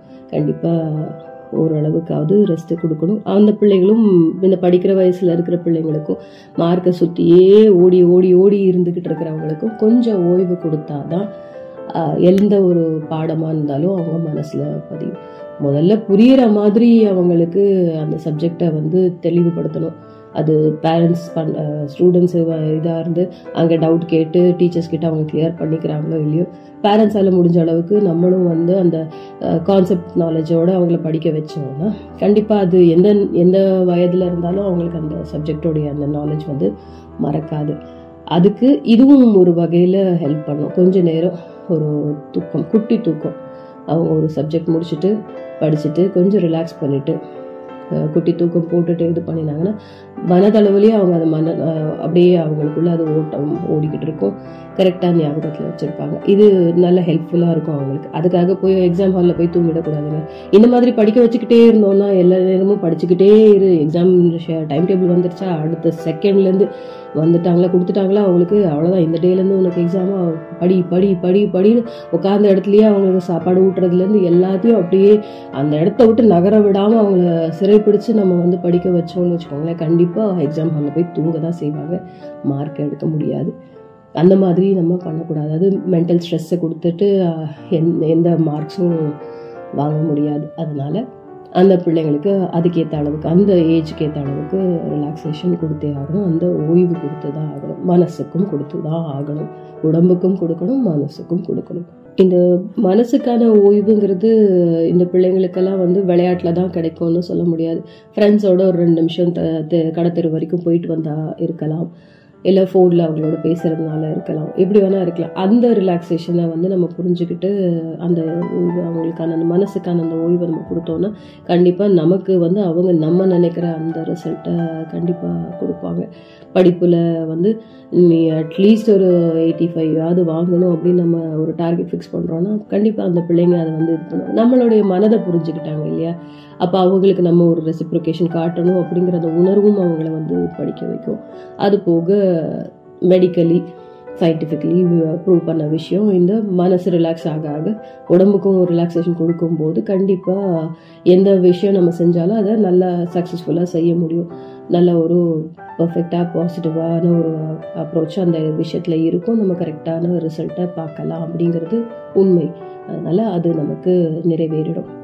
இதுலேயும் இந்த பப்ளிக் எக்ஸாம்ஸ் எழுதுகிற அந்த ஏஜில் இருக்கிற அந்த ப- பதின் பருவத்து பிள்ளைங்களுக்கெல்லாம் வந்து ஏற்கனவே அவங்களுக்கு வந்து எண்ண ஓட்டங்கள் இந்த ஃபிசிக்கல் சேஞ்சஸ்க்கான அந்த எண்ண ஓட்டங்களே ஓஞ்ச ஓஞ்சே போகாது. அது எவ்வளவோ வருஷங்கள் வரைக்கும் அது வந்து அந்த தேடல் இருந்துக்கிட்டே இருக்கும். அந்த உணர்வுகள் அந்த மாற்றங்களுக்கான ரிசல்ட் என்ன அது என்ன விஷயம் அப்படிங்கிற அந்த தேடலுடைய இது ஓ ஓயவே ஓயாது. தேடல் ஓட ஓயவே ஓயாது. அவங்களுக்கு அப்படி இருக்கிற ஒரு மனசில் போய் அப்போ தான் வந்து படிப்பு படிப்புக்கான முக்கியமான தருணங்கள். வாழ்க்கையில் கல்வியோடைய அந்த பூர்ணம் அப்படிங்கிற விஷயமே இந்த பப்ளிக் எக்ஸாம்ஸ் இந்த மாதிரி ஒரு ஸ்கூலிங்கை முடிக்கிறது அந்த ஸ்டேஜ் அப்புறம் ஒரு காலேஜ் முடிக்கிற ஸ்டேஜுங்கிறது தான் இந்த பதின் பருவம்ங்கும் போது அது ரொம்ப முக்கியமான அது குரூஷியலான ஒரு டைம் பீரியட் எல்லாருடைய லைஃப்லேயும் இந்த படிக்கிற பிள்ளைங்க அப்படிங்கிற அந்த ஏஜ் குரூப்பில் இருக்கிற அவங்களுக்கு எல்லாம் வந்து அது ரொம்ப குரூஷியலானது ரொம்ப சென்சிட்டிவான ஒரு விஷயம். அந்த உடலுக்கான அந்த ஓய்வும் கண்டிப்பாக கொடுத்தாகணும். அவங்களுக்கு உடல் ஓய்வு நம்ம கொடுக்குறோம். அதாவது தூங்க தூங்குறதுக்கான டைம் கொடுக்குறோம். ரிலாக்ஸ் பண்ணு. ஓகே நாங்கள் டிஸ்டர்ப் பண்ண மாட்டோம். நீ போய் படுத்து தூங்கு. அப்புறமா வந்து வேணா டிவியை பாரு விளையாடப்போ படிக்கிறதுக்கு அப்புறம் உட்காரு. அப்படின்னு எதை இப்படிலாம் கூட நம்ம வந்து அவங்களுக்கு ரிலாக்ஸேஷன் கொடுத்துடலாம். ஆனால் அவங்களுக்கான அந்த எண்ண ஓட்டம் வந்து ஓயவே ஓயாது. அது தூங்குறதுக்காக போனாலும் சரி இல்லை ஃப்ரெண்ட்ஸோட பேச போனாலும் சரி அந்த தேடலுக்கான அந்த ஓட்டம் வந்து ஓயவே ஓயாதுங்கிறது உண்மை. அந்த ஸ்டேஜில் அப்படி தான் இருக்கும். அந்த மாதிரி இருக்கிற பசங்களை போய் நம்ம வந்து இருபத்தி நாலு மணி நேரமும் படி படி படின்னு சொல்லிட்டு இது ரொம்ப முக்கியமான தருணம் உன்னோட வாழ்க்கையில். இப்போ நீ விட்டுட்டனா அவ்வளோதான் ஒன்றும் பண்ண முடியாது. உன் லைஃபை வேஸ்ட்டு லைஃபை வேஸ்ட்டு லைஃபை வேஸ்ட்டுன்னு அதை போட்டு அவங்க மேலே திணிச்சோன்னா ரிவர்ஸில் தான் போகும் அவங்களுடைய லைஃப் ஒட்டு மொத்தமாக ஒன்றுமே புரியாத அளவுக்கு பிளாங்க் ஆகிடுவாங்க இல்லையா? நம்மக்கிட்ட இங்கே படிக்கிற மாதிரி ஒரு ந- பாவனை ப- பாவனை பண்ணிட்டு அவங்க போய் எக்ஸாம் ஹாலில் ஒன்றுமே பெர்ஃபார்ம் பண்ணலை. நான் எழுதவே இல்லை. இல்லை அவங்களால எழுத முடியாமல் ஸ்ட்ரக் ஆகுது. அவங்க மனநிலை அந்த அளவுக்கு பாதிக்கப்பட்டுருச்சுன்னு வச்சுக்கோங்க. லைஃப் போயிடும். ஸோ மார்க்கு பின்னாடி ஓடுறதுக்காக அவங்கள வந்து ஓயாமல் படிக்கவும் சொல்லக்கூடாது ஓயாமல் அவங்கள வந்து ஓடிக்கிட்டே இருக்கவும் சொல்லக்கூடாது. ஃபிசிக்கல் எக்ஸசைஸ் இப்போ இதுலேயும் இதே மாதிரி இந்த ஏஜ் குரூப் பிள்ளைங்களுக்கு தான் அந்த அத்லெட்ஸாக இருக்கிறவங்க அந்த மாதிரியான அந்த அந்த ஸ்டேஜும் அப்போ தான் வந்து கண்டுபிடிப்பாங்க. யார் யாருக்கு என்ன ஒரு ஸ்போர்ட்ஸில் என்ன ஒரு இன்ட்ரெஸ்ட் இருக்குது அப்படிங்கிற மாதிரியான ஒரு ஸ்டேஜும் அந்த ஸ்டேஜ் தான். ஸ்டேட் லெவலில் டிஸ்ட்ரிக்ட் லெவலில் நேஷ்னல் லெவலில் அப்படின்னு எல்லா ஸ்டேஜஸ்லையும் போ போய் இது ஆகணும் அப்படிங்கிறதுக்காக எப்போ பார்த்தாலும் ப்ராக்டிஸ் பண்ணிக்கிட்டே இருந்தாங்கன்னு வச்சுக்கோங்களேன். அந்த ஸ்டேடியமில் போய் அவங்களால பெர்ஃபார்ம் பண்ண முடியாது. அவங்க உடல் பயங்கரமாக சோர்வடைஞ்சு போயிடும். ஸோ அதுக்கும் அந்த கோச்சுங்கிறவங்களோ இல்லை கோச் இல்லாமலே இருக்கிறவங்களுமே கூட தெரிஞ்சுக்கிட்ட விஷயம் இதுதான். ப்ராக்டிஸ் பண்ணலாம் ரிஹர்ஸ் பண்ணலாம் ப்ராக்டிஸ் பண்ணலாம். ஆனால் ஓரளவுக்கு உடம்புக்கு ரெஸ்ட் கொடுத்தாதான் அந்த நாள் என்னைக்கு போட்டியோ அந்த போட்டி தினத்துக்கு வந்து கண்டிப்பாக வந்து பர்ஃபெக்டாக வந்து பெர்ஃபார்ம் பண்ண முடியும். அப்போ தான் நம்மளுடைய சாதனையை சாதிக்க முடியும் அப்படிங்கிற அந்த ஒரு இது அவங்களுக்கும் தெரிஞ்சிருக்கும் தெரிஞ்சிருக்கணும் தெரிஞ்சு அதுக்கேற்ற மாதிரி தான் அவங்களுக்கும் ஓய்வு கொடுத்து தான் ஆகணும். நீ சாம்பியன் ஆகியே தீரணும் அப்படிங்கிறதுக்காக இருபத்தி நாலு மணி நேரமும் அவங்கள வந்து ஸ்டேடியமில் ஓட விட்டுட்டு இருந்தாலோ எக்ஸசைஸ் பண்ணிகிட்டே இரு அப்படின்னு சொன்னாலோ வேலைக்கே ஆகாது. அப்படியே ஓயாமல் வேலை செஞ்சுக்கிட்டு இருக்கிறதுக்கோ இந்த மாதிரி ப்ராக்டிஸ் பண்ணிக்கிட்டே இருக்கிறதுக்கோ வந்து அந்த பிள்ளைங்க வந்து மெஷின்ஸ் கிடையாது. மெஷின்ஸுமே ஓரளவுக்கு தான் ஓடும். அது பர்ஃபார்ம் பண்ணும்.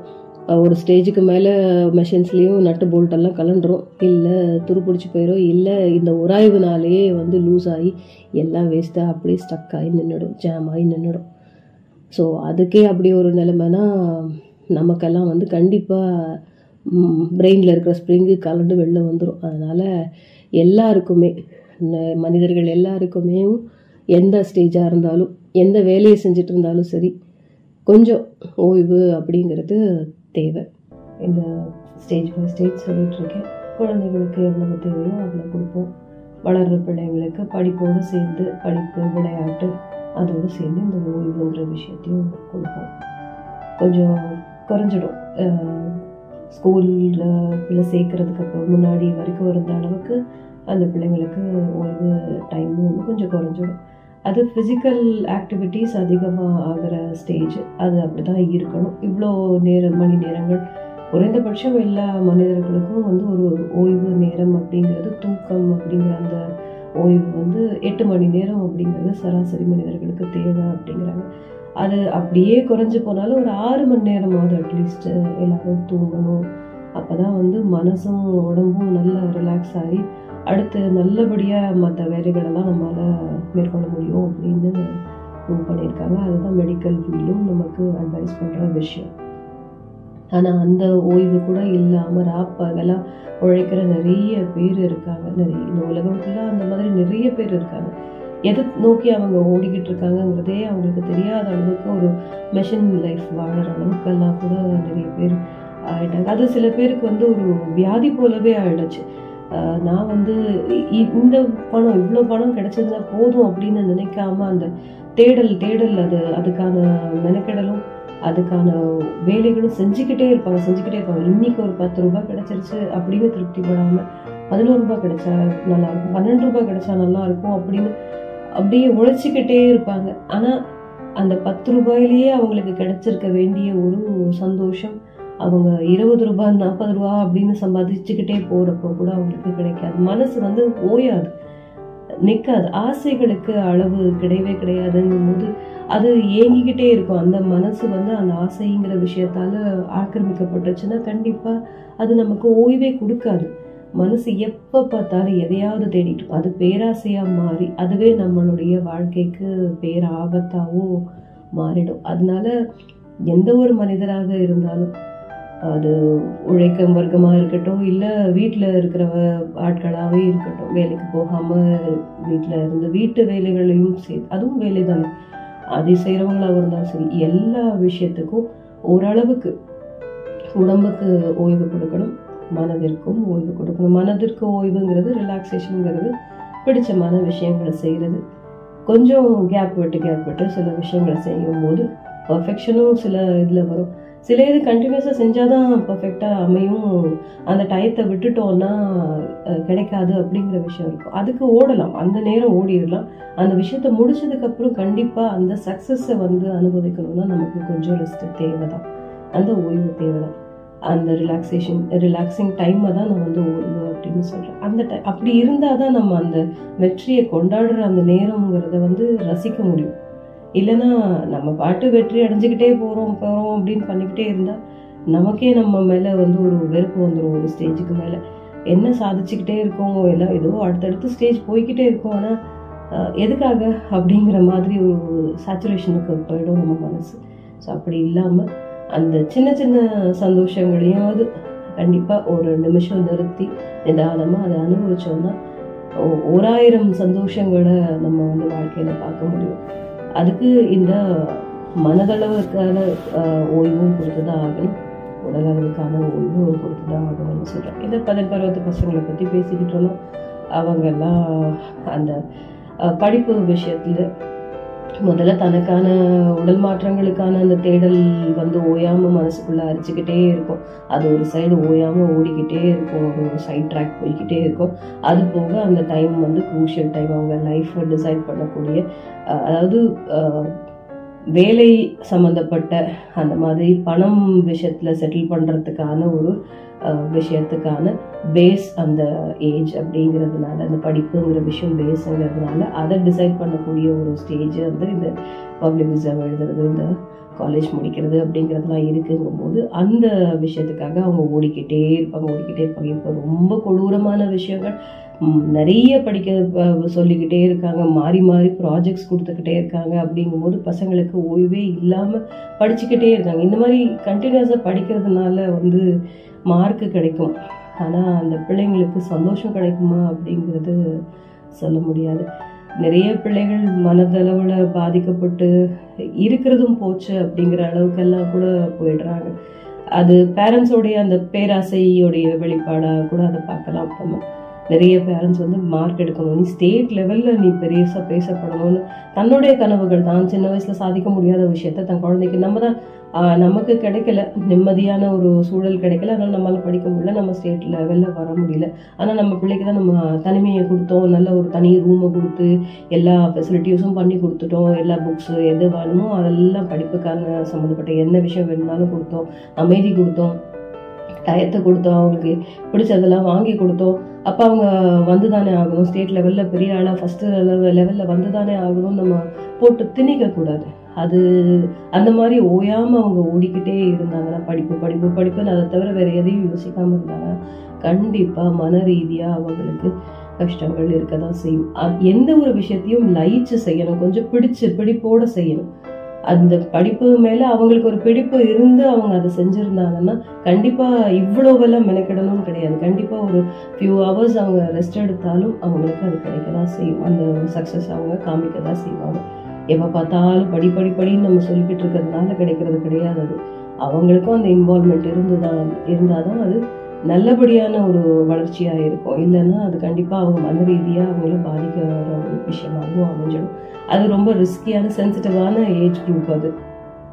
அதனால் பேரண்ட்ஸ் எல்லாருமே படிக்கிறத மட்டுமே ஒரு விஷயமா டார்கெட்டாக வச்சு பண்ணக்கூடாது அதே சமயத்தில்.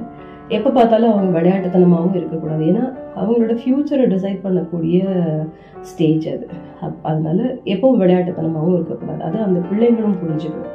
எப்படி பேரண்ட்ஸ் இந்த விஷயத்தை புரிஞ்சுக்கணுமோ அதே மாதிரி அந்த லெவலில் வயசில் இருக்கிற அந்த பிள்ளைங்களும் இதை புரிஞ்சுக்கணும் எப்போ பார்த்தாலும் ரிலாக்ஸ்டாக இருக்கணும். ஜாலியாக இருந்தால் எல்லாமே ஈஸியாக வந்துடும் அப்படின்னு. அது எல்லா நேரங்களையும் அந்த மாதிரி நமக்கு வந்து சக்ஸஸ் கொடுத்துறாது. ஓ சுத்தமாக சப்ஜெக்டை படிக்கவே இல்லாமல் நான் வந்து கிளாஸ் நடத்தும் போதே அப்படியே எல்லாத்தையும் உள்வாங்கிட்டேன். இது பண்ணிட்டேன்னு ஒரு தடவை கூட ரிவைஸ் கூட பண்ணாமல் அந்த வேர்ட்ஸாக அதை வந்து கோர்வையாக சொல்ல தெரியாமல் இது பண்ண தெரியாமல் போய் எக்ஸாம் ஹாலில் முழிச்சிட்டு விடுறதுங்கிறதும் தப்பு இல்லையா? அதனால் ஓரளவுக்கு ஓரளவுக்கு படிப்பையும் படித்து அதை நம்ம மனசில் புரிஞ்சு மனசை மனசில் எடுத்துக்கிட்டு அதுக்கப்புறம் அதுக்கான டைம் கரெக்டாக ரிவைஸ் பண்ணுறதுக்கான டைமை கரெக்டாக ஸ்பெண்ட் பண்ணி அது போக கொஞ்சம் ரிலாக்ஸ் பண்ணிட்டு பிடிச்ச மாதிரி ஒரு விஷயத்த செய்கிறதோ இல்லை படுத்து தூங்குறது கூட ஒரு வகையில் மனசை சாந்தப்படுத்தும். எல்லாத்தையும் ஒரு ரீகால் பண்ண வைக்கும். சிலருக்கெல்லாம் தூக்கத்துலேயே அப்படியே அந்த எக்ஸாம் எழுதுகிற மாதிரி ஒரு கனவு வரும். அப்படியே ஒரு கற்பனை ஓடும். இந்த கொஷின் வந்தால் இந்த மாதிரி எழுதணும். இப்படி ப்ரெசென்ட் பண்ணணும். ஒரு ஸ்கெட்செல்லாம் வச்சு அண்டர்லைன் பண்ணணும். இப்படி எழுதணும். இந்த பேப்பர் பிடிஓலாம் போட்டு திருப்பி அழகாக இது பண்ணணும். டெக்கரேட்டிவாக எழுதணும். லெஜிபிளாக எழுதணும். பெருசு பெருசாக அழகழகாக செயின் கர்சிவ் ரைட்டிங்கில் சூப்பராக எழுதணும். அதை பார்த்தாலே இம்ப்ரெஸ் ஆகி மார்க் வந்துடணும் அப்படின்ற மாதிரியும். இந்த மாதிரி கனவுகளோட படுக்கும்போது அப்படியே அவங்களுக்கு அப்படியே ஸ்டேட் லெவலில் வாங்கி சக்ஸஸ் ஆகி எல்லா அவார்டெல்லாம் வாங்குற மாதிரிலாம் கூட வரும். அந்த உத்வேகம் அவங்கள வந்து அடுத்து முழிச்சதுக்கப்புறம் திரும்ப படிக்க உட்காரும்போது அது அதுவே அவங்கள வந்து ஒரு உந்து சக்தியாக இருக்கும். அவங்க கண்டிப்பாக இன்னும் நல்லாவே பர்ஃபார்ம் பண்ணணுங்கிறதுக்கு உழைப்பாங்க. இல்லை அதை விட்டுட்டு அவங்கள கொஞ்சம் கூட அந்த இடத்த விட்டு நகர விடாமல் எல்லாத்தையும் அவங்களுக்கு இடத்துக்கே கொண்டு போய் அம்மா அப்பா அப்படி சர்வ் பண்ணிட்டு டீ காஃபி எதுவாக இருந்தாலும் இடத்த அந்த இடத்த விட்டு அந்த ரூமை விட்டு அவங்களை இது பண்ணாமல் எழுந்திருக்க விடாமல் வெளியில் வர விடாமல் டிவியே இல்லாமல் அந்த வீட்டில் அப்படியே அமைதி காற்று எல்லாரும் சாக்ரிஃபைஸ் பண்ணிவிட்டு ஒவ்வொரு வீடும் ஒரு வீட்டில் ஒரு சில வீடுகளில் அதெல்லாம் பார்ப்போம் நம்ம. அவங்க யாராவது பப்ளிக் எக்ஸாம் எழுதுறவங்க அந்த வீட்டில் இருக்காங்கன்னா எப்படி தெரிஞ்சுக்கலாம்னா அவங்க வீடு அப்படி ஒரு அமைதியாக இருக்கும். எந்த நேரம் போனாலும் டிவி இருக்காது ரேடியோ இருக்காது எதுவுமே ஓடாது எதுவுமே இருக்காது. அதாவது அதெல்லாம் வேலை செய்யாது. வேலை செய்யாமல் plug உருவி வச்சுருப்பாங்க. கேபிள் கனெக்ஷனை கட் பண்ணி வச்சுருப்பாங்க. இந்த மாதிரிலாம் இருக்கும். ஏன்னா அந்த வீட்டில் ஒரு பப்ளிக் எக்ஸாம் எழுதுகிற பிள்ளை இருக்குது அதுக்கு படிப்புக்கு டிஸ்டர்பன்ஸ் இருக்கக்கூடாது. இது எப்படி டிஸ்டர்பன்ஸ் ஆகும்? கொஞ்ச நேரம் ரிலாக்ஸ் பண்ணுறதுக்கு அந்த பிள்ளை அந்த ரூமை விட்டோ இல்லை அந்த இடத்த விட்டோ வெளியில் வந்து அந்த டிவியை பார்த்துட்டு கொஞ்சம் ரிலாக்ஸ் பண்ணிட்டு சிரிச்சிட்டு சந்தோஷப்பட்டுட்டு எல்லாரோடையும் உட்காந்து ஒன்றா உட்காந்து சாப்பிட்டுட்டு போனால் தான் அந்த மனது வந்து கொஞ்சம் அப்படியே ஃப்ரெஷ்ஷாகவும் இருக்கும். அதனால அவங்களுக்கு அந்த படிப்பும் மனசில் நிற்கும். அதை விட்டுட்டு ஒரு ஜெயில் கைதி மாதிரி ஒரு இடத்துல போட்டு அடைச்சி வச்சுட்டு எல்லாமே அங்கேயே சர்வ் பண்ணிவிட்டு நிலாம்பரி கதை மாதிரி பதினாலு வருஷம் உள்ளே இருக்கிற மாதிரி பதினாலு மணி நேரமும் உள்ளே இரு. அதுக்கப்புறம் மிச்ச நேரம்லாம் ஸ்கூலில் இரு. ஸ்கூலில் படிக்கிறதுக்கு அதுவும் படிக்கிறதுக்கு அங்கே போய் எக்ஸாம் எழுதுறதுக்கு. அவ்வளோதான் எட்டு மணி நேரம் அங்கே அப்படி. அவ்வளோதான் முடிஞ்சு போச்சு. ஒரு நாளுடைய கணக்கு முடிஞ்சு போச்சு. எப்போ தூங்குவாங்க? எப்போ அவங்க வந்து மனசில் ரெக்கலெக்ட் பண்ணுவாங்க? அந்த வயசுக்கான அந்த சந்தோஷங்களை எப்போ அனுபவிப்பாங்க? இந்த ஃப்ரெண்ட்ஸோட ஜாலியாக சுற்றுறது ஒரு கடை கண்ணிக்கு போயிட்டு வர்றது இது மாதிரியான ஒரு சின்ன சின்ன விஷயங்கள் கூட அவங்கள செய்ய விடாமல் அப்படியே பொத்தி பொத்தி பார்த்துக்கிட்டு அது ஒரு தவம் மாதிரி செஞ்சுக்கிட்டு இருக்கிற ஃபேமிலியெல்லாம் இன்னமும் இருக்க தான் செய்கிறாங்க மார்க் பின்னாடி நிற்கிற ஆட்கள் எல்லாம். அது அது வந்து எவ்வளோ தூரம் வந்து ச சக்ஸஸ் கொடுக்குற விஷயம் எவ்வளோ தூரம் அது வந்து அவங்களுடைய மனசுக்கு பிடிச்சி போய் அவங்க செய்கிறாங்கங்கிறது தெரியல. நிறைய இடங்கள்ல அது அப்படி இருக்கிறது இல்லை. பேரண்ட்ஸோட விருப்பமாக தான் இருக்கே தவிர பிள்ளைங்களோட விருப்பம் அதுவாக தான் இருக்குமான்னு சொல்ல முடியாது. ஒரு சில வீடுகளில் அப்படியே மாற்றி நடக்கும். பிள்ளைங்க படிக்கணும்னு உட்காரணும்னு நினைப்பாங்க. அப்போ தான் டேய் பக்கத்தில் இருக்கிற கடையில் இதை வாங்கிட்டு வாடா. அதை செஞ்சுட்டு வாடா. தம்பிக்கு இதை செஞ்சு கொடு. தங்கச்சிக்கு இதை செஞ்சு கொடு. அக்காவுக்கு அதை வாங்கி கொடு. அவங்களுக்கு அப்படி ஹெல்ப் பண்ணும் அப்பாவுக்கு ஹெல்ப் பண்ணும் அம்மாவுக்கு ஹெல்ப் பண்ணு ஏதாவது ஒரு விஷயத்தில் சொல்லி அவங்கள டிஸ்ட்ராக்ட் பண்ணி படிக்க விடாமல் பண்ணுற குடும்பங்களும் இருக்குது அப்படியும் இருக்குது அவங்களுக்கு அந்த மாதிரி அவங்களுக்கு அப்படியே மனசெல்லாம் பதட்டப்பட்டு போயிடும். ஏன்னா அடுத்த நாள் எக்ஸாம் இருக்குது நமக்கு இப்படி இப்படியே இவங்க இந்த வேலையெல்லாம் செஞ்சுக்கிட்டே இருந்தோம்னா அதுக்கப்புறம் எப்போ நம்ம படித்து எப்போ வந்து அதெல்லாம் ரெக்கலெக்ட் பண்ணி நம்ம போய் எழுத முடியும்? அங்கே போய் அதுவும் தூக்கத்தை விட்டுட்டு அவங்க அதுக்கப்புறம் அந்த இந்த வேலையெல்லாம் முடிச்சுட்டு அதுக்கப்புறம் உட்காந்து படிச்சுட்டு லேட் ஹவர்ஸ் படிச்சுட்டு தூக்கத்தை விட்டு கொடுத்துட்டு இது பண்ணாங்க. அடுத்த நாள் எக்ஸாம் ஹாலில் தூங்க மாட்டாங்கங்கிறதுக்கு நிச்சயம் கிடையாது இல்லையா? அப்புறம் உடம்பு சோர்வடைஞ்சிடும் மனசு சோர்வடைஞ்சு போயிடும். இதெல்லாம் கஷ்டம் இல்லையா? அதனால அவ்- அந்த மாதிரி கஷ்டப்படுற பிள்ளைங்களும் இருக்காங்க. அந்த மாதிரி ஓய்வு இல்லாமல் உழைச்சிட்டு இருக்கிற பிள்ளைங்களும் இருக்காங்க. சிலர் வறுமையின் காரணமாக குடும்ப சூழல் காரணமாக சில பிள்ளைங்களும் அந்த மாதிரி கஷ்டப்படுற நிலைமையும் இருக்குது. வேலை பார்த்து தான் ஆகணும். தம் குடும்பத்தை ஓட்டுறதுக்கு அப்பா அம்மா சம்பாத்தியம் பத்தாது. இல்லை அப்பா ஒரு சிங்கிள் பேரண்ட்டாக இருக்கிற அப்பாவோ அம்மாவோ மட்டும்தான் இருக்காங்க. குடும்பத்தை பார்க்கணும். பிள்ளைங்க மற்ற தம்பி தங்கச்சிகளும் படிக்கணும். நம்மளும் படிக்கணும். அப்போது ஒரு சின்ன வேலையாவது செய்யணும்னு சொல்லிட்டு அந்த குழந்தை தொழிலாளியாக கூட நிறைய குழந்தைகள் போய் அந்த மாதிரி பண்ணிட்டு அப்புறம் இருட்டில் இந்த ஸ்ட்ரீட் லைட்டில் படிச்சுக்கிட்டு எப்படியோ அந்த படிப்புங்கிற வெறி இருக்குங்கிறதுனால அதையும் படிச்சுக்கிட்டு அதையும் செஞ்சுட்டு குடும்பத்துக்கும் ஹெல்ப்ஃபுல்லாக இருக்கிற பிள்ளைகளையும் பார்த்து அவங்களுக்கெல்லாம் பாவம் ஓய்வே இருக்காது. அந்த மாதிரியான குழந்தைகளுடைய தியாகம் வந்து பெருசாக பேசப்பட வேண்டிய ஒரு விஷயம். அவங்களுக்கு அந்த மாதிரியான ஒரு சூழல் இருந்திருக்காம நல்லபடியாக படிக்கிறதுக்கான சூழல் கிடைச்சா ரொம்ப நல்லா இருக்கும் தான் ஆர்வம் இருக்கிற பிள்ளைங்க ஆனால் குடும்ப சூழல் அப்படி இருக்கிறதையும் நம்ம கேள்விப்பட்டிருப்போம். அந்த பிள்ளைங்களுக்கும் ஓய்வே இருக்காது. அதுவும் கஷ்டமான நிலைமை தான் ஆனால் அதையும் மீறி ஜெயிச்சு நிற்கிற பிள்ளைங்களை பார்க்கும்போது சந்தோஷமாக தான் இருக்குது அவங்க குடும்ப சூழல் கொஞ்சம் நல்லா இருந்தால் நல்லா இருக்கும். நிறைய உதவும் உள்ளங்கள் நிறைய இருக்கிற இந்த காலத்தில் அவங்களுக்கு வந்து அந்த மாதிரியான பிள்ளைகளுக்கு உதவி உதவிகள் கிடைச்சா கண்டிப்பாக அவங்களுக்கும் ஒரு ஓய்வு கிடைக்கும். குடும்பத்துக்கு ஒரு நல்லது நடந்துட்டு இருக்குது நம்ம மூலமாக அப்படி ஸ்காலர்ஷிப்பில் படிக்கிறது இதெல்லாம் கூட மீறி சில ஃபினான்ஷியல் ஹெல்ப் அந்த ஃபேமிலிக்கு கிடைச்சதுன்னா அந்த பேக்கிங் கிடைச்சதுன்னா அப்பா ஒருத்தராக கஷ்டப்படுறதோ இல்லை அம்மா ஒருத்தராக கஷ்டப்படுறதோ இல்லை இரண்டு பேருமே கூலி தொழிலாளியாக இருந்துட்டு இருக்கவங்களுடைய வீட்டு வீடுகளில் எத்தனையோ பிள்ளைங்க அந்த மாதிரி ராப்பகலாக வேலையும் செஞ்சுட்டு படிக்கவும் செய்கிறத பார்க்குறோம் அந்த பிள்ளைங்களோட ஓய்வு நேரங்கிறதே ரொம்ப கம்மியாக இருக்கும். ஓய்வே எடுப்பாங்களான்னு கூட சொல்ல முடியாத. அந்த அளவுக்கு ஒழிச்சுக்கிட்டு இருப்பாங்க. அந்த மாதிரி பிள்ளைங்களுடைய சக்ஸஸ் எல்லாம் பெரிய அளவில் கொண்டாடப்பட வேண்டிய விஷயம் தான் ஆனால் அவங்களுக்கும் ஓய்வு தேவை அப்படிங்கிறது உண்மைதான். அது கண்டிப்பாக கொடுக்கப்பட வேண்டிய விஷயம்தான். அவங்க ஆனால் எப்போ ஓய்வு வேணும்னு ஃபீல் பண்ணுவாங்கன்னா கண்டிப்பாக இதெல்லாம் முடிச்சுட்டு இந்த கடமைகள் எல்லாம் முடிச்சு சக்ஸஸை காமிச்சு அப்பா அம்மாவை சந்தோஷப்படும் போது தான் அந்த மனசு அவங்களுக்கு ஓய்வு பெறும்.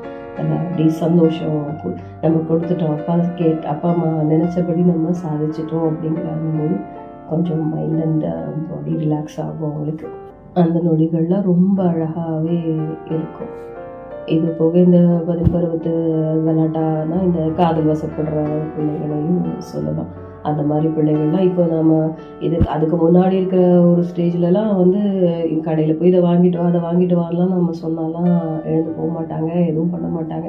போமா அவனுக்கு வேறு வேலை கிடையாது. போப்பா நீங்களே பா பண்ணுங்கப்பா என்னால் அதான் தண்டமாக ஒருத்தன் உட்காந்துருக்கால தம்பி அவனை அனுப்புங்க. தங்கச்சி உட்காந்துருக்கலாம் அவளை அனுப்புங்க. அக்கா பாரு இப்படி சும்மா உட்காந்துட்டு இருக்கா சோம்பலா உட்காந்துட்டு இருக்கா அவளை அனுப்புங்க என்னையே அனுப்புறீங்க அப்படின்ட்டு என்னையவே எப்போ பார்த்தாலும் அனுப்புறீங்களே அப்படின்னு சண்டை போடுற பிள்ளைங்களை பார்ப்போம். ஆனால் இந்த காதல் வசப்பட்டுட்டாங்க. அதுவும் அந்த பெண் வந்து பக்கத்து வீட்டு பெண்ணாவோ இல்லை அந்த தெருவிலேயே இருக்கிற ஒரு வீட்டில் இருக்கிற பெண்ணாவோ இருந்து அந்த பெண்ணு வீட்டை தாண்டி ஒரு கடைன்னு வச்சுக்கோங்க அவ்வளவுதான். அந்த கடையில் தேவையில்லாத விஷயங்களை வாங்குறதுக்கு கூட அம்மா அதை வாங்கிட்டு வரணுமா அப்பா அதை வாங்கிட்டு வரணுமா அப்படின்னு போகும்போதே அம்மா அந்த கடைக்கு போயிட்டு வந்துடுறேம்மா அப்படின்னு ஒரு சத்தமாக ஒரு சிக்னலை கொடுத்துட்டு போயிட்டேன். நல்லா பயங்கரமாக லூட்டி எடுப்பாங்க. அப்போ அவங்க மனசோ ஓயாது. அந்த பிள்ளையை பார்த்துட்டு ஒரு நிமிஷம் அப்படி ஒரு கண்ணால் பேசிக்கிறதுலேருந்து எல்லாத்தையும் முடிச்சதுக்கப்புறம் தான் அந்த மாதிரி பண்ணி முடிச்சதுக்கப்புறம் தான் அந்த மனசும் ஓயும். படபடப்பெல்லாம் அப்போ தான் அடங்கும். அது போக அவங்க உடம்பும் ஓயாது. அப்படியே சோர்வே தெரியாது அவங்களுக்கு. எத்தனை தடவை போயிட்டு வர சொன்னாலும் போயிட்டு வருவாங்க. ஏன்னா அந்த இடத்த தாண்டி போகிறோமே அவளை பார்ப்போமே அவனை பார்ப்போமே அப்படிங்கிற அந்த ஒரு சந்தோஷத்தில் அந்த வலியெல்லாம் அவங்களுக்கு தெரியாமல் இருக்கும். இந்த மாதிரியான ஆட்களையும் நம்ம பார்த்துருப்போம். ஓய்வே இல்லாமல் ஓடுற அந்த மாதிரி ஆட்களையும் நம்ம பார்த்துருப்போம். ஓய்வுங்கிற வார்த்தை மேலே கருத்து சொல்லிக்கிட்டு இருக்கேன். சின்ன குழந்தைங்கள்லேருந்து பெரியவங்க வரைக்கும் எல்லா ஜெண்டருக்கும் எல்லா வித ஃபினான்ஷியல் ஸ்டேட்டஸில் இருக்கிறவங்களுக்கும் எல்லாருக்குமே இந்த ஓய்வுங்கிறது தேவை அப்படிங்கிறதையும் பேசிக்கிட்டு இருக்கணும்.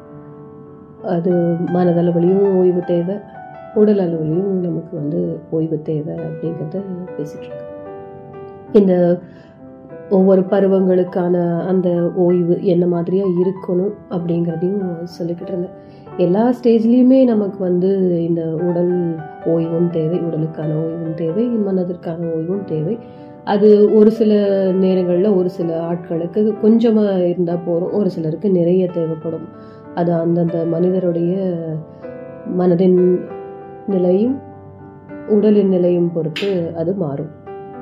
இந்த ஓய்வு அப்படிங்கிறது வந்து ஓயவே ஓயாத ஒரு விஷயம். சிலருக்கு கிடைக்கவே கிடைக்காத ஒரு விஷயமாகவும் இருக்கும். எப்போ பார்த்தாலும் ஏதாவது ஒரு வேலை செஞ்சுக்கிட்டே இருக்க வேண்டிய நிலைமையில் அவங்க இருப்பாங்க. சில தொழில் அந்த மாதிரி இருக்கும். எந்நேரமும் வந்து பிஸ்னஸில் இருக்கிறவங்களா இருக்கட்டும் இல்லை கூலி தொழில் எதுவாக இருந்தாலும் அந்த குடும்பத்தின் ஜீவனத்தை ச சரி பண்ணுறதுக்கு அதுவா அதுக்காக பாடுபடுற ஆட்கள் எல்லாம் வந்து நிறைய பேர் வந்து தூக்கம் இல்லாமல் பசி தூக்கம் இல்லாமல் ஓயாமல் உழைச்சிக்கிட்டே இருப்பாங்க. அதே மாதிரி ஓய்வில்லாத ஒரு விஷயம் ஒரு வேலை அப்படிங்கிறது அதுவும் ரொம்ப மதிக்கத்தக்க ஒரு வேலை அப்படிங்கிறது இந்த இராணுவம் காவலும் காவலர்கள் அவங்களுடைய வேலையையும் நம்ம சொல்லலாம். அவங்களுக்கெல்லாம் ஓய்வே கிடையாது. டுவெண்ட்டி ஃபோர் பார் செவன் அவங்க எப்போவுமே அலர்ட்டாக எந்த நேரம் கூப்பிடப்பட்டாலும் வேலைக்கு வரணும்னு சொன்னாலும் இல்லை வேலையிலே இருந்துக்கிட்டே இருப்பாங்க. ஷிஃப்ட் மாற்றி ஷிஃப்ட் இருந்துக்கிட்டே இருப்பாங்க. அவங்களுக்கு ஓ- ஓய்வுங்கிறதே கிடைக்கிறது ரொம்ப அரிதாக தான் இருக்கும். ஆனால் அவங்க அதுக்கான ப்ராக்டிஸ் எடுத்திருப்பாங்க. இவ்வளோ நிறைய மணி நேரங்கள் நம்மளை தாண்டி நம்மளை விட இந்த சராசரி மனிதர்களை விட கொஞ்சம் அதிகமாக இந்த மாதிரி விழிச்சிருந்து இந்த மாதிரி காவல் பணி செய்கிறதுக்கு அவங்களுக்கு ப்ராக்டிஸ் கொடுக்கப்பட்டிருக்கும். அதெல்லாம் ட்ரைனிங்லாம் கொடுக்கப்பட்டதுனால அவங்களால அது முடியும். அதுக்கு அவங்க ஆனால் கண்டிப்பாக உடல் அளவில் அவங்க வந்து நிறைய ஸ்டாமினா பில்டப் பண்ணி அந்த மாதிரி இருந்தால் தான் மனசோர்வும் அவங்களுக்கு வராமல் இருக்கும். இந்த மாதிரி ரொம்ப நேரம் நம்ம வந்து விழித்திருந்து ஒரு விஷயத்த அலர்ட்டாக பார்த்துக்கிட்டே இருக்கும்போது பிரெயின் ட்ரெயின் ஆகிறதுக்கான வாய் வா- வாய்ப்பும் இருக்குது இல்லையா?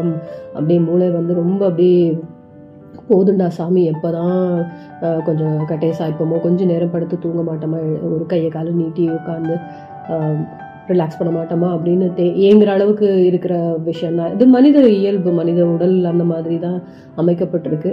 ஆனால் இவங்களுடைய பணி அந்த மாதிரி இல்லை அப்படிங்கிறதுனால அவங்க அதை மீறி கொஞ்சம் நேரம் எக்ஸ்ட்ராவாகவே அவங்க அந்த காவல் பணியில் இருக்கணும் அலர்ட்டாக இருக்கணும் அப்படிங்கிறதுனால அவங்களுக்கான அந்த ஓய்வு நேரம்ங்கிறது கொடுக்கப்படும். எப்படின்னா இந்த மாதிரி ஷிஃப்ட் பேசிஸில் வேலை பார்க்கும்போது. சில சமயங்கள் அது கிடைக்கவே கிடைக்காம இருக்கும். ஆனால் ஒரு ஒரு ப்ராஜெக்டோ இல்லை ஒரு விஷயமோ இந்த ஏதாவது ஒரு பிரச்சனைகள் நடந்துட்டு இருக்குதுன்னா அப்போ இவங்க அந்த காவல் பணியில் இருக்காங்க அப்படின்னா அந்த அந்த பிரச்சனை ஓய்ந்ததுக்கப்புறம் இவங்களுக்கு கொஞ்சம் ஓய்வு கிடைக்கிறதுக்கு வாய்ப்பு இருக்குது ஆனால் அந்த மாதிரி ஓய்வு கொடுக்கப்பட்டாதான் அவங்களாலையும் தொடர்ந்து அடுத்தடுத்த வேலைகளை நல்லா செய்ய முடியும். இது அவங்களெல்லாம் வந்து ரொம்பவே நம்ம வந்து மதிக்கணும். மரியாதைக்குரிய அவங்க எல்லாம். அந்த மாதிரியான வேலையெல்லாம் வந்து ரொம்ப கடினமான வேலை. அது நம்மளால் நார்மலாகவே வந்து ஒரு சில சமயம் நைட் இது டியூட்டிங்கிறது ஒரு பக்கம் கஷ்டப்படுறவங்க இருக்காங்க. நைட் வாட்ச்மேன் அந்த மாதிரி. சிலருக்கு வந்து நைட் ஷிஃப்ட்ஸில் வேலை பார்க்க வேண்டிய நிலைமை இருக்கும். வேலைக்கு போய் ஆகணும். அந்த குடும்பத்தை காப்பாற்றி ஆகணும். அஹ், வேற வழி இல்லை. நைட் ஷிஃப்டில் தான் கிடைக்குது அப்படிங்கும்போது தன்னுடைய உடலை வருத்தி மெட்டபாலிக் சிஸ்டத்தை எல்லாம் மாற்றி இயற்கைக்கு மாறான ஒரு டைம் ஷெடியூலில் அவங்க வந்து போய் வேலை செஞ்சு அவங்களுடைய உடலுக்கான அந்த உபாதைகளெல்லாம் வரவழைச்சிக்கிட்டு கஷ்டப்படுற நிறைய ஜாப்ஸும் இருக்குது அது அவங்களுடைய குடும்ப சூழலோ இல்லை விரும்பி பண்ணுறாங்களோ அதை பொறுத்து இருக்குது ஆனால் அவங்களுக்கும் ஓய்வுங்கிறது வந்து அடுத்த நாள் காலையில் பகல்லலாம் நம்ம எல்லாம் வேலைக்கு வந்துட்டு இருக்கும்போது அவங்க தூங்கிட்டு இருப்பாங்க. மெட்டபாலிக் சிஸ்டத்தை கெடுத்துக்கிட்டு அது ஒரு விஷயம் நடக்கிற மாதிரி தான் இருக்கும். அது இப்போ வந்து சரா சர்வசாதாரணமாக போயிடுச்சு இந்த நைட் ஷிஃப்ட் அப்படிங்கிறதெல்லாம். அதனால் அது பெருசாக எடுத்துக்க வேண்டாம் அப்படிங்கிற அளவுக்கு போயிடுச்சு. அவங்க எப்படியோ அது ஒரு வகையில் ரெஸ்ட் எடுத்துக்கிறாங்க. அதனால சரியாக போயிடுது. டே ஆஃப் கிடைக்குது. இல்லை டே டைமில் அவங்க தூங்கி அதை சரி பண்ணிக்கிறாங்க. பட் இந்த காவல்துறை இராணுவம் இந்த மாதிரியான படைகள் இதில் நம்மளுடைய காக்கும் தொழிலில் இருக்கிற இந்த மாதிரியான ஜாப்ஸில் இருக்கிறவங்களுக்கெல்லாம் வந்து செக்யூரிட்டி ஜாப்ல இருக்கிறவங்களுக்கெல்லாம் வந்து நைட்டு முழிக்கணுங்கிறது வந்து கட்டாயமான ஒரு விஷயமாகவும் இருக்குது அவங்களுக்கு ஓய்வுங்கிறது ரொம்ப குறைச்சலாக தான் கிடைக்கும். ஆனாலும் அவங்க அந்த ஸ்டாமினா பில்டப் பண்ணியிருந்தா கொஞ்சம் அதை தாக்கு பிடிப்பாங்க. இல்லைன்னா சராசரி மனிதர்களுக்கான அந்த ஓய்வு நேரம் அவங்களுக்கெல்லாம் கிடைக்கிறது கிடையாது. உயிர் காக்கும் தொழிலில் இருக்கிற இவங்க எல்லாமும் இருக்க மாதிரி தான் இந்த டாக்டர்ஸ் சிலருக்கும் அதே மாதிரி தான் ஷிஃப்ட் பேசிஸில் அவங்க வேலை பண்ணணும். இருபத்தி நாலு மணி நேரமும் வந்து எந்த நேரமும் எமர்ஜென்சி எப்போ வேணால் வரலாம் அப்படிங்கும்போது அவங்க எல்லாமும் அந்த மாதிரியான ஷிஃப்ட் பேசிஸில் வேலை பார்க்குற இது இருக்கும். அவங்க டாக்டராகவே இருந்தாலும் உடலுக்கு வந்து இது வந்து அகெயின்ஸ்ட் வந்து நார்மல் லிவிங் அப்படின்னு தெரிஞ்சாலும் மெட்டபாலிக் சிஸ்டத்தை மாற்ற போகிறோம் அதுக்கு ஒரு டிஸ்டர்பன்ஸ் கொடுக்க போகிறோம் அப்படிங்கிறது அவங்களுக்கு தெரிஞ்சாலும் வேறு வழி கிடையாது. அந்த ப்ரொஃபஷனும் அந்த மாதிரி அவங்களும் அவங்கள வந்து அப்படியான ஒரு விஷயமா தான் நம்ம உயிர் காக்கும் ஒரு கடவுளுக்கு நிகராக பார்க்குறோம் அப்படிங்கும்போது எமர்ஜென்சி சுச்சுவேஷனில் அப்போ ஒரு பேஷண்ட் வராங்க அப்படிங்கும்போது அவங்கள காக்கிறதுக்காக தான் அவங்கள காப்பாற்றுறதுக்காக தான் அவங்களுக்கு நோயை சரி செய்யறதுக்கு தான் அவங்க அந்த படிப்பு படிச்சுட்டு வந்திருக்காங்க அந்த ப்ரொஃபஷனே அதுக்கு தான் அப்படிங்கிறதுனால அவங்களும் ஓய்வு இல்லாமல் உழைக்கிறத பார்த்துருப்போம். இந்த மாதிரி நிறைய ஜாப்ஸ் இருக்குது நிறைய சர்வீசஸ் வந்து இருக்குது ராப்பகலாக முழிச்சிருந்துட்டு ஓய்வு இல்லாமல் நம்மளை வந்து காப்பாற்றுறதுக்காக மக்களை சிட்டிசன்ஸ்க்கு ஒரு நல்லது செய்கிறதுக்கான நிறைய இந்த மாதிரி சர்வீசஸ் இருக்குது இதெல்லாம் ஒரு பக்கம் இருக்க தேவையில்லாமல் தேவையில்லாத படம் பார்க்குறதுக்கோ இல்லை லூட்டி அடிக்கிறதுக்கு ஃபுல்லாக தண்ணி அடித்து இது பண்ணிடும் பப்ளிக்கு நியூசன்ஸ் கொடுத்து ராப்பகலாக எங்கேயாவது ப பைக் ரேசிங் பண்ணி இந்த மாதிரி ப தூக்கத்தை கெடுத்து உடம்பையும் கெடுத்து மனதையும் கெடுத்து எல்லாருக்கும் நியூசன்ஸாகவும் இருந்து ஓ மற்றவங்களுடைய ஓய்வு நேரத்தையும் சொதப்புற சில கும்பலையும் நம்ம பார்த்துருப்போம். அந்த மாதிரியான சிலர். அது சின்ன வயசு ஆட்கள் தான் இருக்காங்கன்னு சொல்ல முடியாது. மிடில் ஏஜில் கூட இப்போல்லாம் அந்த மாதிரிலாம் ரெக்வஸ்ட் பண்ணிட்டு தான் இருக்காங்க. ஸோ அந்த மாதிரி ஆட்களுக்கெல்லாம் வந்து இவங்கள மாதிரி ஒரு பார்டரில் நிற்கிற பனியில் கொட்டும் பனியில் தன்னோட பணியை செஞ்சுக்கிட்டு இருக்கிற இந்த மாதிரி ராணுவ வீரர்கள் பக்கத்தில் போய் நிற்க வச்சு தண்டனை கொடுக்கணும். அந்த மாதிரி பண்ணால் அவங்க ஆட்டோமேட்டிக்காக இது பண்ணுவாங்க. இப்போ இந்த சாகசம் இந்த மிட் நைட்டில் ஒரு ஆல்கஹால் சாப்பிட்டு இது பண்ணிவிட்டு ரோடில் பைக் ரேசிங் பண்ணிவிட்டு மற்றவங்களுக்கெல்லாம் கஷ்டம் கொடுத்துட்ருக்குற அந்த மாதிரி ஆட்கள் அவ உயிரை பணைய வைக்கிறதுக்கு அவங்க ரெடியாக இருக்காங்க அப்படிங்கும்போது அவங்களெல்லாம் கொண்டு போய் இந்த மாதிரி பார்டரில் நிற்க வச்சா அப்போ தெரியும். உயிரின் மதிப்பு என்ன அப்படிங்கிறது அவங்களுக்கும் தெரிய வரும். அவங்க ஓய்வில்லாமல் நமக்காக அந்த ஓரத்தில் நம்ம நாட்டின் விளிம்பில் அந்த எல்லையில் இவ்வளோ கஷ்டப்படுறாங்களே எவ்வளோ தொல்லைகளை அனுபவிச்சுட்டு இருக்காங்க. அவங்களெல்லாம் வந்து நம்ம வந்து எவ்வளோ கஷ்டப்படுத்துகிறோம் அப்படிங்கிற அந்த ஃபீல் அவங்களுக்கு அப்போ தான் வரும். தொல்லைகள் கொடுக்கக்கூடாது அப்படின்னு சொல்லிட்டு அவங்களும் மாறுவாங்க. அவங்களுக்கெல்லாம் இந்த நார்மலாக இந்த ஃபைன் போடுறது கொஞ்ச நாள் சிறையில் வச்சுட்டு இது பண்ணுறதெல்லாம் இவங்கெல்லாம் சீர்திருத்த முடியுமாலாம் தெரியலை. ஆனால் இந்த மாதிரி ஒரு இடத்துல கொண்டு போய் ப நீ வந்து செஞ்சு பார் உனக்கு தெரியும் அப்போது இந்த உயிரோடைய மதிப்பு என்ன வலி என்ன.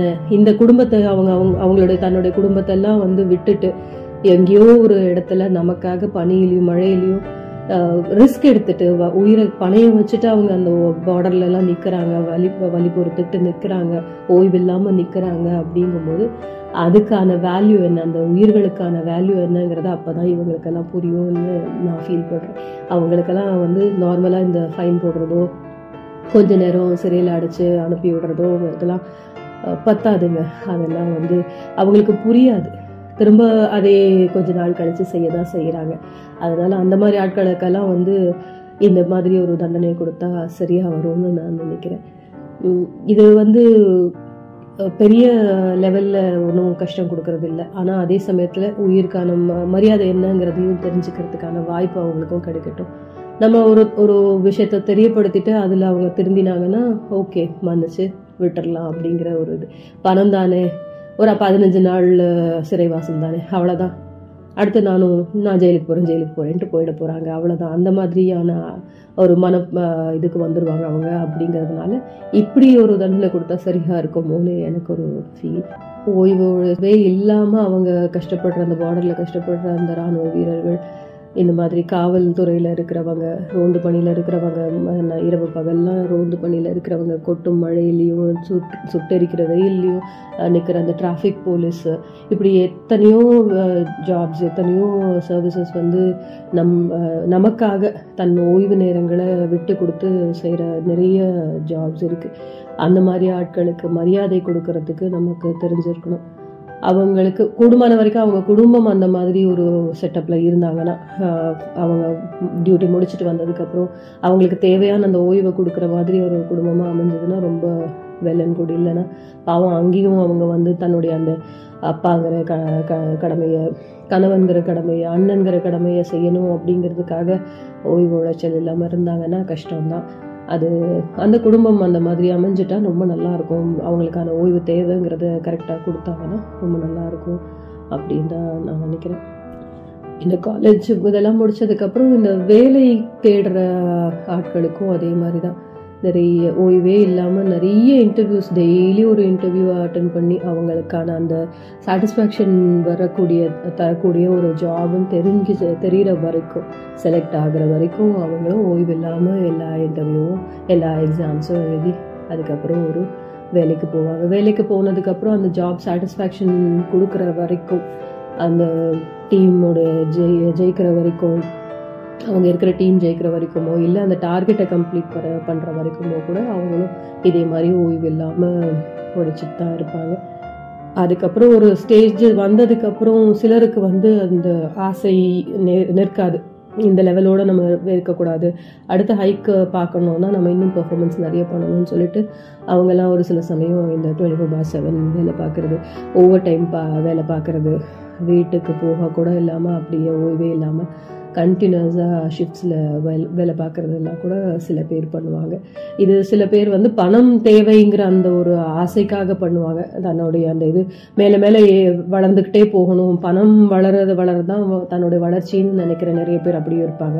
ஒரு சிலருக்கு இந்த ஓவர் டைம் பண்ணியும் அந்த பணத்தையும் எடுத்துகிட்டு போய் சம்பாதித்து எடுத்துகிட்டு போய் வீட்டுக்கு கொடுத்தாதான் வீடில் இன்னும் கொஞ்சம் கம்ஃபர்டபுளான லைஃப் கொடுக்க முடியுங்கிற நிலைமையில் இருக்கிறவங்களும் அந்த மாதிரியும் வேலை பார்க்குறவங்க ஓய்வு இல்லாமல் வேலை இருக்கிறவங்களும் இருக்க தான் செய்கிறாங்க அப்புறம் இந்த ஜாப்பில் செட்டில் ஆனதுக்கப்புறம் உள்ள அடுத்த ஸ்டேஜ் இந்த கல்யாணம். கல்யாண விஷயத்துலையும் அப்படி தான் மாறி மாற்றி மாற்றி பெண் பார்க்குறது நிறைய பெண் பார்க்குறது இல்லை நிறைய வரன் ப பார்க்குறது பெண்ணுக்கான வரன் பார்க்குறது.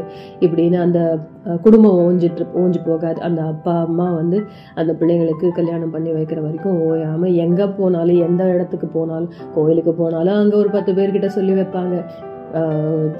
ஏதாவது ஃபங்க்ஷனுக்கு போனாலும் அங்கே ஏதாவது சொல்லி வைப்பாங்க.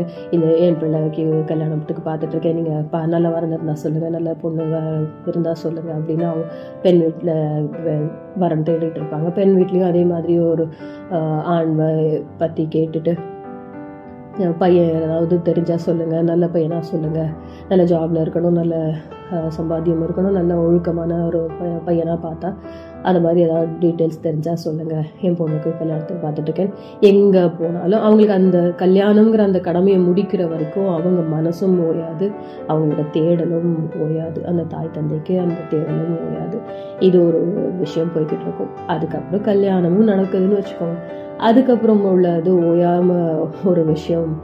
அந்த பூரணம் அந்த கல்யாண வாழ்க்கைக்கான பூரணம்ங்கிற பூரண விஷயம் அப்படின்னு சொல்றது முழுமை அப்படிங்கிறது வந்து இந்த பெண் குழந்தை பே- பேர் கிடைச்சதுக்கு அப்புறம் தான் அது கிடைக்கலன்னா அதுக்கு ஓயாமல் ஒரு வசை வாங்குறது ஒரு பக்கம் இன்னொரு பக்கம் அதுக்கு என்ன செய்யலாங்கிறதுக்கு தேடி தேடி தேடி தேடி தேடி மனசும் ஓஞ்சு போகாது. மனசுக்குள்ளே அந்த ஏக்கம் வந்து பெரிய விஷயமா இருந்து அது ஓய்வெடுக்க அந்த நினைப்பு ஓய்வு எடுக்கிறதுக்கு ரொம்ப மெனக்கிட வேண்டியதாக இருக்கும் அவங்களுக்கெல்லாம்.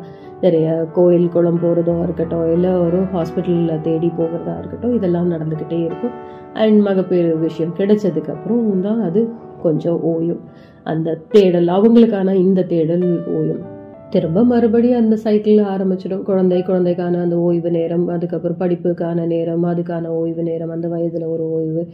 பதின் பருவம் இப்படியே அந்த குழந்தையோட சைக்கிள் இது சைக்கிளிக் ப்ராசஸ் அப்படியே ஆரம்பிச்சிடும். ஸோ இந்த வாழ்க்கை சக்கரம் வந்து ஓயாமல் ஓடிக்கிட்டே தான் இருக்கும்.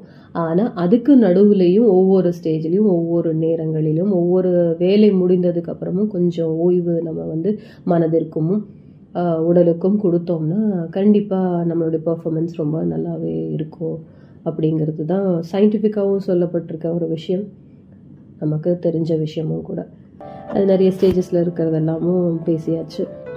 இந்த ஜாப் அப்படிங்கிற விஷயம் இந்த வேலை அப்படிங்கிறது வந்து என்னவா வேணால் இருக்கலாம். வீட்டு வேலையாக இருக்கலாம். இல்லை இந்த ஆஃபீஸ் போய் பண்ணுற வேலையாக இருக்கலாம்.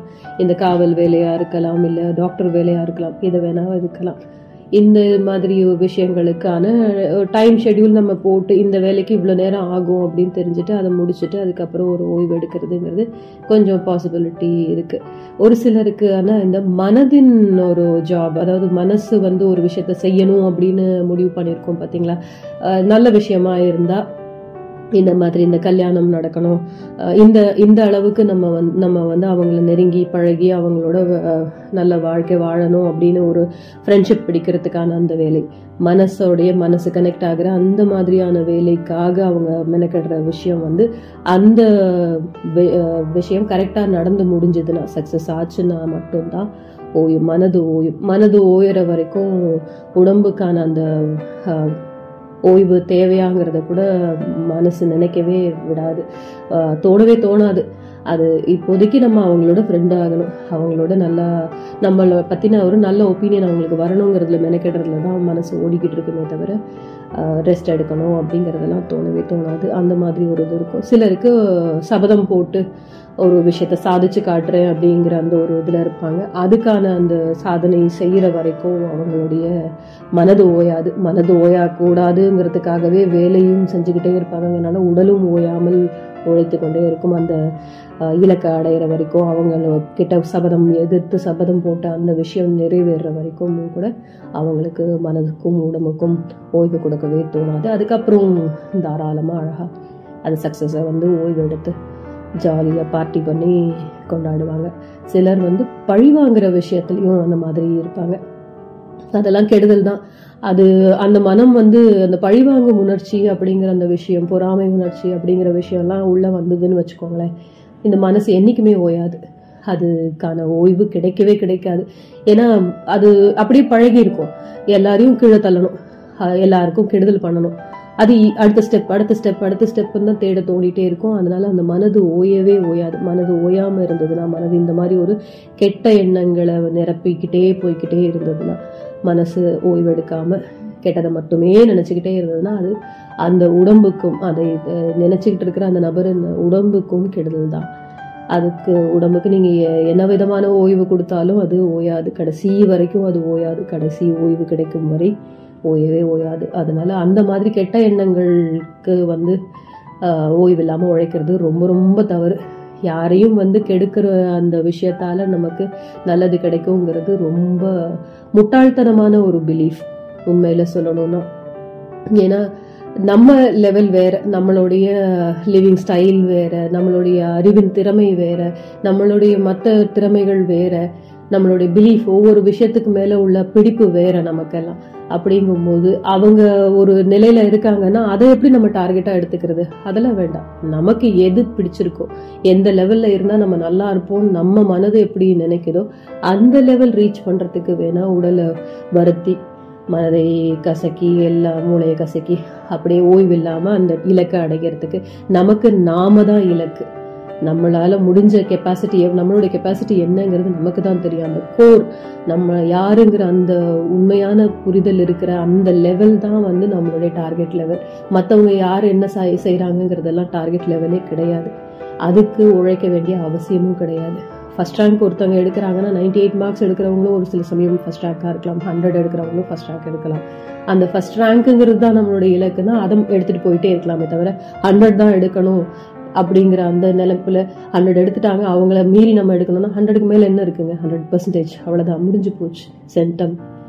அதுக்கு மேல சாதிக்கிறதுல என்ன இருக்க முடியும்? அதுக்காக நம்ம வந்து மெனக்கெட்டுட்டு நம்மளுடைய கொஞ்ச நெஞ்ச மனதினுடைய அந்த உத்வேகத்தையும் நம்ம கெடுத்துக்க கூடாது. வெறித்தனமா பண்றேன் பேர் வழின்ட்டு உடம்பையும் மனதையும் வந்து இந்த குரோதம் பொறாமை இந்த விஷயங்கள் எல்லாம் உள்ள கொண்டு வர்ற அளவுக்கு ஈஸியா ஒரு குப்பை தொட்டியாக மாற்றிடக்கூடாது இந்த ஓய்வு வந்து மனசுக்கு கிடைக்கணும். நம்ம திருப்தி அடையணும் அப்படிங்கிறது தான். திருப்தி அடைகிறது தான் வந்து உண்மையிலேயே வந்து மனதுக்கான ஒரு ஓய்வு நம்ம கொடுக்கறது. சந்தோஷம் கொடுக்கறது. அந்த மாதிரி விஷயம். இலக்கை அடைந்தால் நம்ம சந்தோஷமா இருப்போம் இல்லையா? அப்போ அந்த இலக்கு வந்து நாமளே நமக்கான இலக்கு நம்ம தான் செட் பண்ணணும். யாரையோ ஒருத்தரை வந்து ஒரு டார்கெட் லெவலாக நம்ம வைக்கக்கூடாது.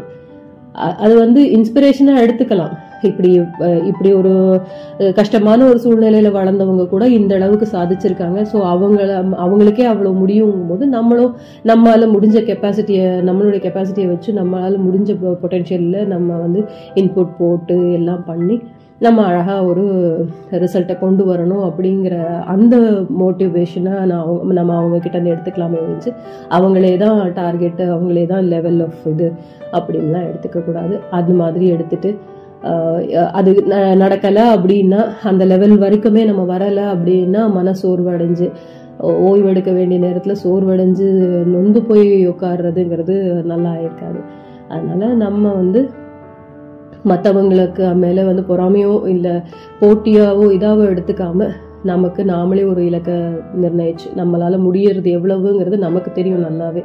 அந்த லெவலை சென் சென் பர்சன்டேஜ் நம்ம வந்து நம்மளுடைய இலக்கை நம்ம ஃபிக்ஸ் பண்ணியிருக்க அந்த இது நம்ம ஸ்ட்ராட்டஜி நம்ம தான் போட போகிறோம் நம்ம தான் பிளான் போட போகிறோம் நம்ம பிளான் கரெக்டாக சக்ஸஸ் ஆகிடுச்சினாலே நம்ம ஜெயிச்சிட்டோம் தானே. ஹண்ட்ரட் பர்சன்டேஜ் ஜெயிச்சிட்டோம் தானே. அந்த சந்தோஷத்தில் நல்லா ரிலாக்ஸ் பண்ணலாம். ரிலாக்ஸ் பண்ணால் மனசும் ஓய்வெடுக்கும் இல்லைன்னா யாரையாவது பார்த்து அவங்கள மாதிரி வரலையே இவங்கள மாதிரி வரலையே இவங்கள மாதிரி வரலையே அவங்கள மாதிரி வரலையே மாறி மாறி கம்பேரிசன்லயே போய்க்கிட்டே இருந்ததுன்னா உண்மையான வாழ்க்கையோடைய சுவாரஸ்யத்தை நம்மளால ரசிக்க முடியாது. நமக்கே நமக்கான டேலண்ட் என்னங்கிறதே நமக்கு மறக்கிற அளவுக்கு போயிடும். அதுக்கப்புறம் மனசு ஓயாம உடம்பையும் ஓய் ஓய்வெடுக்க விடாம அது எதையாவது பண்ணிக்கிட்டு இருக்கவே சொல்லிக்கிட்டே இருந்ததுன்னா பைத்தியம் தாங்க பிடிக்கும். அந்த மாதிரிலாம் நம்ம இருக்கக்கூடாது. ஓரளவுக்கு தான் எதுவுமே. நம்ம வந்து முடிந்தவரை மேக்ஸிமம் ஒரு லெவலை ரீச் பண்ணுறதுக்கு நம்ம டார்கெட் நமக்கு நாமளே டார்கெட் ஃபிக்ஸ் பண்ணி அது பக் அதுபடி ஓடிக்கிட்டே இருந்தோம்னா கரெக்டான இலக்கை அடைஞ்சிட்டோம்னா மனதும் நல்ல ரிலாக்ஸ் ஆகும். உடம்பும் நல்ல ரிலாக்ஸ் ஆகும். அந்த வலியே தெரியாத அளவுக்கு நமக்கு போகும். சக்ஸஸ் நம்ம நினச்ச அந்த சக்ஸஸ் ரேட் நமக்கு கிடைச்சிச்சு சக்ஸஸ் கிடச்சிச்சு அப்படின்னா கண்டிப்பாக அந்த அளவுக்கு சக்சீட் ஆகிட்டோன்னா கண்டிப்பாக உடம்பும் நல்லா ரிலாக்ஸ் ஆகும் மனதும் ரிலாக்ஸ் ஆகும். அந்த ஓய்வு தான் கண்டிப்பாக ஒரு மனிதருக்கு த கண்டிப்பாக தேவையான ஒரு விஷயமும் கூட. மனசை ரிலாக்ஸ் பண்ணிக்கிறதுக்கு நிறைய வழிகள் இருக்குது இந்த மாதிரி நம்ம சக்ஸஸ் இதை பார்ட்டியை கொண்டாடுறதுல குடும்பத்தோட நல்ல நேரங்களை ஸ்பெண்ட் பண்ணுறதுல ட்ரிப்ஸ் போயிட்டு வர்றதுல டூர்ஸ் போயிட்டு வர்றதுல நல்ல வி- வித்தியாசமான ஹில் ஸ்டேஷனுக்கு ஏதாவது ஒரு இடத்துக்கு இந்த மாதிரி குடும்பத்தோடையோ இல்லை ஃப்ரெண்ட்ஸோடையோ ஜாலியாக போயிட்டு வர்றது நமக்கு பிடிச்ச விஷயங்களை செய்யறது பாடுறதோ ஆடுறதோ ஓடுறதோ ஏதோ ஒன்று இல்லை சாப்பிட்றதே கூட. அந்த மாதிரியான விஷயங்கள் எல்லாம் பார்த்து பார்த்து நமக்கு பிடிச்சதை செஞ்சோம்னா மனதும் நல்ல ரிலாக்ஸ்டாக இருக்கும். அதற்கு தேவையான அந்த ஓய்வு. ரொம்ப டென்ஷனோட இருக்கிற வேலைகள் எல்லாம் முடிச்சதுக்கப்புறம் அந்த மனசுக்கு கொஞ்சம் இந்த மாதிரியான ஓய்வு இந்த மாதிரியான ரெக்ரியேஷன் நம்ம கொடுத்தோம்னா டெஃபினட்டாக அந்த உடம்பும் அந்த சோர்வுலேருந்து வெளியில் வந்து அடுத்த விஷயத்த நம்ம கரெக்டாக சக்ஸஸ்ஃபுல்லாக பீஸ்ஃபுல்லாக செய்கிறதுக்கு உடலும் மனமும் ஒத்துழைக்கும். இல்லைன்னா ரொம்ப கஷ்டமாக இருக்கும் நமக்கெல்லாம்.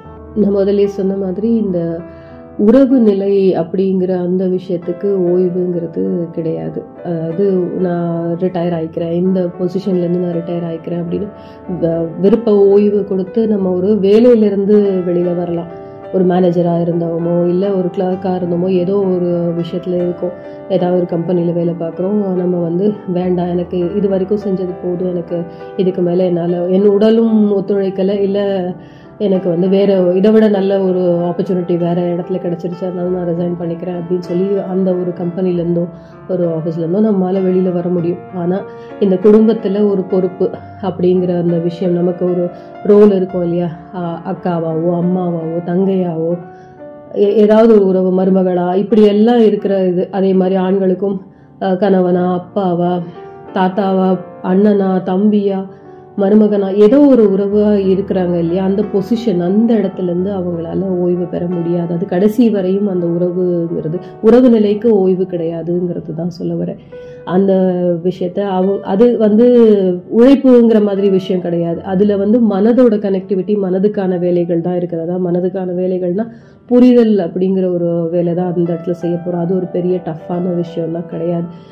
பேசி புரிஞ்சுக்கலாம் பழகி புரிஞ்சுக்கலாம் அப்படிங்கிறதுனால அது மனிதர்களோட சென்ஸ் அந்த மாதிரி இருக்குங்கிறதுனால அவங்களால கண்டுபிடிக்க முடியும். யாராலையும் பேசி பழகி உற்சாகமாக எல்லாரோடையும் இருந்தோம் பழகினோம்னா கண்டிப்பாக இந்த இந்த வேலையை நம்ம கரெக்டாகவே செய்வோம் அந்தந்த ரோலை கரெக்டாகவே செய்வோங்கும் போது அதுக்கான ஓய்வு என்னன்னா கூடி வாழறது கூடி அந்த மாதிரி பேச்சு அரட்டை இந்த மாதிரிலாம் பண்ணுறது இல்லை எல்லாருமா குடும்பமாக ஒரு ஃபங்க்ஷனுக்கு போகிறது ஒரு டூருக்கு போகிறது இந்த மாதிரி எல்லாம் பண்ணி அந்த ஓய்வு தன்னால் கிடச்சிரும். அந்த வேலைக்கானது ஓய்வுங்கன்னா அந்த நேரத்தில் வந்து அப்பா மாமா அப்படிங்கிற அந்த பெரியவங்கங்கிற அந்த மாதிரி இது கூட நிலை கூட மறந்து போகிற அளவுக்கு அவங்க குழந்தைத்தனமாக இறங்கி வந்து குழந்தைங்க மாதிரி அவங்க டான்ஸ் ஆடுறது பாட்டு பாடுறது கலாட்டா பண்ணுறதுன்னு இருப்பாங்க அந்த டூரில் இந்த சின்ன பிள்ளைங்களும் அவங்கள வந்து ஃப்ரெண்ட்ஸ் மாதிரி எடுத்துக்கிட்டு விளையாடுறது அந்த மாதிரிலாம் இருப்பாங்க. ஸோ அந்த மாதிரி அந்த நிமிஷம் அந்த ஓய்வு அந்த நிலையிலேருந்து ஓய்வு பெறது அந்த மாதிரி வேணா இருக்கும். டெம்பரரியாக அந்த மாதிரி இருக்கலாம். அது அப்பா கூட ஃப்ரெண்டாக மாறி டூரில் என்ஜாய் பண்ணுற விஷயங்கள்லாம் பார்க்கலாம். அந்த மாதிரி வேணால் இருக்கலாம். ஆனால் உறவு நிலைக்கு என்றைக்குமே ஓய்வு கிடையாது. இது வீட்டில் வேலை பார்க்குற லேடிஸாக இருக்கட்டும் இல்லை இந்த ஒர்க்கிங் விமனாக இருக்கட்டும் இந்த எலக்ட்ரானிக் ஐட்டம்ஸ் எல்லாம் வந்ததுனால நிறைய டைம் மிச்சம் ஆயிடுச்சு அதனால வந்து நல்ல டைம் நிறைய இருக்கனால எல்லா வேலையும் செய்யலாம்.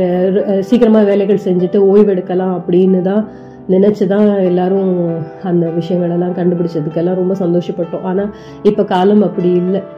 அந்த டைம் மிச்சப்படுத்தப்படுற டைமுக்கும் ஏதாவது ஒரு வேலையை வச்சுருக்கோம் நம்மலாம் பிள்ளைங்களை டியூஷன் கொண்டு போய் விடுறதோ இல்லை நம்ம உட்காந்து சொல்லி கொடுக்குறதோ அந்த மாதிரி இருக்காது. ஆணாகட்டும் பெண்ணாகட்டும் எல்லாருக்குமே அப்படிதான். இந்த எலக்ட்ரானிக் ஐட்டம்ஸ்லாம் வந்ததுனால எலக்ட்ரிக்கல்ஸ் ஐட்டம்ஸ்லாம் வந்ததுனால எல்லாமே டைம் மிச்சமாயிடுச்சு. நல்லா இதாக இருக்கும் ரிலாக்ஸ்டாக இருக்கும். நம்ம ரிலாக்ஸ் பண்ணலாம் ஓய்வு எடுக்கலாம் அப்படின்னு நம்ம நினைக்கிறோம். ஆனால் அதையும் தாண்டி ஒரு இது இருபத்தி நாலு மணி நேரமே பத்தாதுங்கிற அளவுக்கெல்லாம் கூட இப்போ ஃபாஸ்ட்டாக உலகம் போய்க்கிட்டே இருக்குங்கிறனால நிறைய வேலைகள் தான் நமக்கு இருந்துக்கிட்டு இருக்குது இதெல்லாம் வந்து இந்த ஸ்கூல் பிள்ளைங்களுக்கு சொல்லி கொடுக்கறது தன்னுடைய பிள்ளைங்களுக்கு சொல்லி கொடுக்கறதோ இல்லை டியூஷன் கூட்டிகிட்டு போயிட்டு கூட்டிகிட்டு வர்றதோ இந்த விஷயத்துக்கு அதை சப்ஸ்டியூட் பண்ண ஆரம்பிச்சிட்டோம். ஸோ ஓய்வுங்கிறதே இல்லாமல் தான் போய்கிட்டு இருக்கோம். அதெல்லாம் கொஞ்சம் நம்ம டைம் ஷெட்யூலை கரெக்டாக பார்த்து பண்ணோம்னா இந்த க இ- இந்த கண்டுபிடிப்புகளுக்கான அந்த பலன் கண்டிப்பாக நம்ம வந்து அனுபவிக்கலாம். இதெல்லாம் வந்து டைம் மிச்சப்படுத்துறதுக்காக தான் கண்டுபிடிக்கப்பட்டது. ஆனால் அது அது இல்லாமல் ஓய்வே இல்லாமல் வேலை பார்க்குற. நிறைய அதுவும் இந்த ஒர்க்கிங் விமன் எல்லாம் சொல்லவே வேணாங்க. காலையில் எல்லா வேலையும் கட கட கட கட கடன்னு செய்யறதுக்காக இந்த எலக்ட்ரானிக்ஸ் ஐட்டம்ஸ் இந்த ஹோம் அப்ளையன்சஸ் எல்லாம் வாங்கி எல்லாம் தான் பண்ணுறோம் ஆனால் அது முடிச்சிட்டு அந்த பிள்ளைங்களை ஸ்கூலுக்கு அனுப்பிட்டு ஹஸ்பண்டை ஆஃபீஸ்க்கு அனுப்பிட்டு இவங்களும் ஆஃபீஸ்க்கு கிளம்பி போயிட்டு அங்கேயும் வேலையை பார்த்துட்டு திரும்ப எப்போ ஈவினிங் ஆகும் வரணும் வீட்டுக்கு வந்தோன்னா திரும்ப அந்த வேலைக்குள்ளே தான் போகிற நிலைமையில தான் இருக்குது ஹவுஸ் ஹோல்டு இது இதில் ஹவுஸ் ஒய்ஃப்னு சொல்லப்படுற அவங்களும் ஹோம் மேக்கர்ஸ் அவங்களுக்கும் இந்த நிலைகள் இருக்குது பகல் நேரத்தில் வந்து அவங்க வேற ஏதாவது வேலை செஞ்சு அவங்க ரெடியாக இருக்கணும். அப்போ தான் ஈவினிங் வந்து அவங்களால ஓட முடியுங்கிற மாதிரி தான் இருக்கே தவிர இந்த ஐட்டம்ஸ் இந்த எலக்ட்ரானிக் ஐட்டம்ஸ் எல்லாம் கண்டுபிடிச்சதுக்கு வந்து சரியான ஒரு ஓய்வு கிடைக்கிற மாதிரி தெரியலை. அது வந்து சரியாக பிளான் பண்ணி எந்தெந்த இதுக்கு ஓய்வு எந்த நேரம் அளவுக்கு ஓய்வு எடுக்கணுமோ அது கண்டிப்பாக எடுத்தால் தான் எக்ஸாஸ்ட் ஆகாமல் வேலைகள் அடுத்தடுத்த வேலைகளை பாசிட்டிவாக ப்ரொடக்டிவாக செய்ய முடியும் அப்படின்னு சொல்ல வரேன். இந்த ஜாப்லேருந்துலாம் ஓய்வு பெற்றாச்சுன்னா சில ஜாப்ஸ்லலாம் வந்து இந்த ஓய்வூதியம் அப்படிங்கிற ஒரு விஷயம் இருக்குது இந்த பென்ஷனுங்கிற ஒரு விஷயம் இருக்குது டென்ஷனோடு அவங்க இத்தனை வருஷங்கள் வேலை பார்த்ததுக்கு ஒரு பலனாக வீட்டுக்கு வந்து ஓய்வு எடுத்த அந்த வேலையிலேருந்து ஓய்வு பெற்று வீட்டில் இருந்தாலும் அவங்களுக்கு ஏதோ ஒரு வருமானம் பென்ஷனுங்கிற ரூபத்தில் வரும். பட் இந்த உறவு நிலைக்கு ஓய்வே கிடையாதுங்கும் போது அதுக்கு எப்போவுமே ஓய்வு மனதளவில் ஓய்வுங்கிறது நம்மளா தேடிக்கிட்டாதான் உண்டு. அப்படி சொல்லணும்னா இந்த உறவு நிலைகளுக்கான ஓய்வூதியம் அப்படிங்கிறது கூடி வாழறது சந்தோஷமா வாழறது.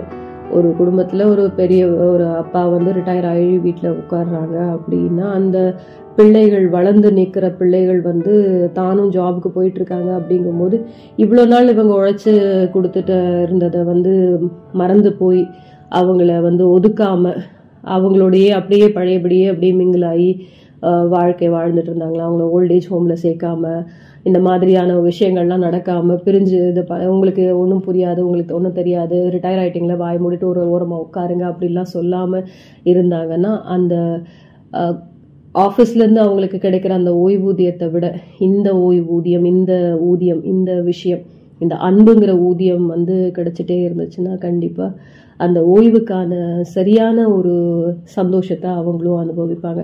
இதே நிலைக்கு நம்மளும் அடுத்த கொஞ்சம் வருஷங்களில் போக போகிறோம் அப்படிங்கும்போது நம்ம என்னவா நம்ம என்ன விதைக்கிறோமோ அதுதான் விளையுங்கிற கான்செப்டில் நம்ம பேரண்ட்ஸை வந்து நம்ம ஓல்டேஜ் ஹோம்லலாம் சேர்க்குற அந்த மாதிரி ஒரு கொடூரம்லாம் நடக்காமல் குடும்பத்தோடு எப்பவும் போல் அப்படியே ஒன்றா இருந்து அவங்களுக்கு ஆஃபீஸ் போகிற அந்த விஷயத்துலேருந்து ஓய்வு கிடைச்சிருக்கா? அந்த ஓய்வு நேரங்களை அவங்க அவங்களுக்கு பிடிச்ச மாதிரி இனி இனியாவது அவங்க செய்யணும்னு நினச்ச அந்த சின்ன சின்ன விஷயங்கள் எல்லாம் அந்த வயசுக்கு ஏற்ற அளவுக்கு அவங்களுக்கு என்ன முடியுமோ அவங்க உடல் அளவில் என்ன முடியுமோ அந்த விஷயங்களை அவங்க அனுபவிச்சுக்கிறதுக்கு நம்ம அவங்களுக்கு ஓய்வு கொடுத்தோம்னா இந்த பாசங்கிற ஓய்வும் ஊதியமும் அன்புங்கிற ஊதியமும் இந்த புரிதலுங்கிற ஊதியமும் கொடுத்துட்டு இருந்தோம்னா அந்த ஓய்வூதியம் அவங்களுக்கு கண்டிப்பாக மனதளவுலையும் நல்ல ஓய்வு கொடுக்கும் உடல் அளவையும் ஓய்வு கொடுக்கும் சந்தோஷமான வாழ்க்கையாக இருக்கும் நிறைவான ஒரு வாழ்க்கையாக இருக்கும் குடும்பமும் நிறைவாக இருக்கும். இதே தான் அடுத்த ஜென்ரேஷனுக்கும் அப்படியே கண்டினியூ ஆகும். அதை பார்த்து தான் வளர்றாங்க இல்லையா? அதனால அடுத்த அடுத்த ஜென்ரேஷன் நமக்கு கொடுக்கும் அப்படிங்கும்போது அதை விளைத்தது விளைஞ்சு வந்திருக்கும். விதைத்தது விளையும் போது நமக்கும் அந்த விளைச்சல் அதே மாதிரி தான் இருக்கும். சந்தோஷமாகவே கண்டினியூ ஆகும். இந்த உலகம் எப்போவுமே அமைதியாகவும் ரிலாக்ஸ்டாகவும் இருக்கிறதுக்கு வாய்ப்பு இருக்குது இந்த கருத்தை சொல்கிறதுக்கு தான் ஓய்வுங்கிற அந்த வார்த்தை மீது இன்னைக்கு கருத்து சொன்னேன். மீண்டும் அடுத்த வாரம் வேறொரு கருத்தோடு உங்களை சந்திக்க வரேன். அதுவரை உங்களிடமிருந்து விடைபெறுவது உங்கள் வானொலி சிநேகிதி கனகலட்சுமி. இது உங்கள் இணைய வானொலி மகிழ்ச்சி எஃப்எம். இது ஆனந்தத்தின் அலைவரிசை.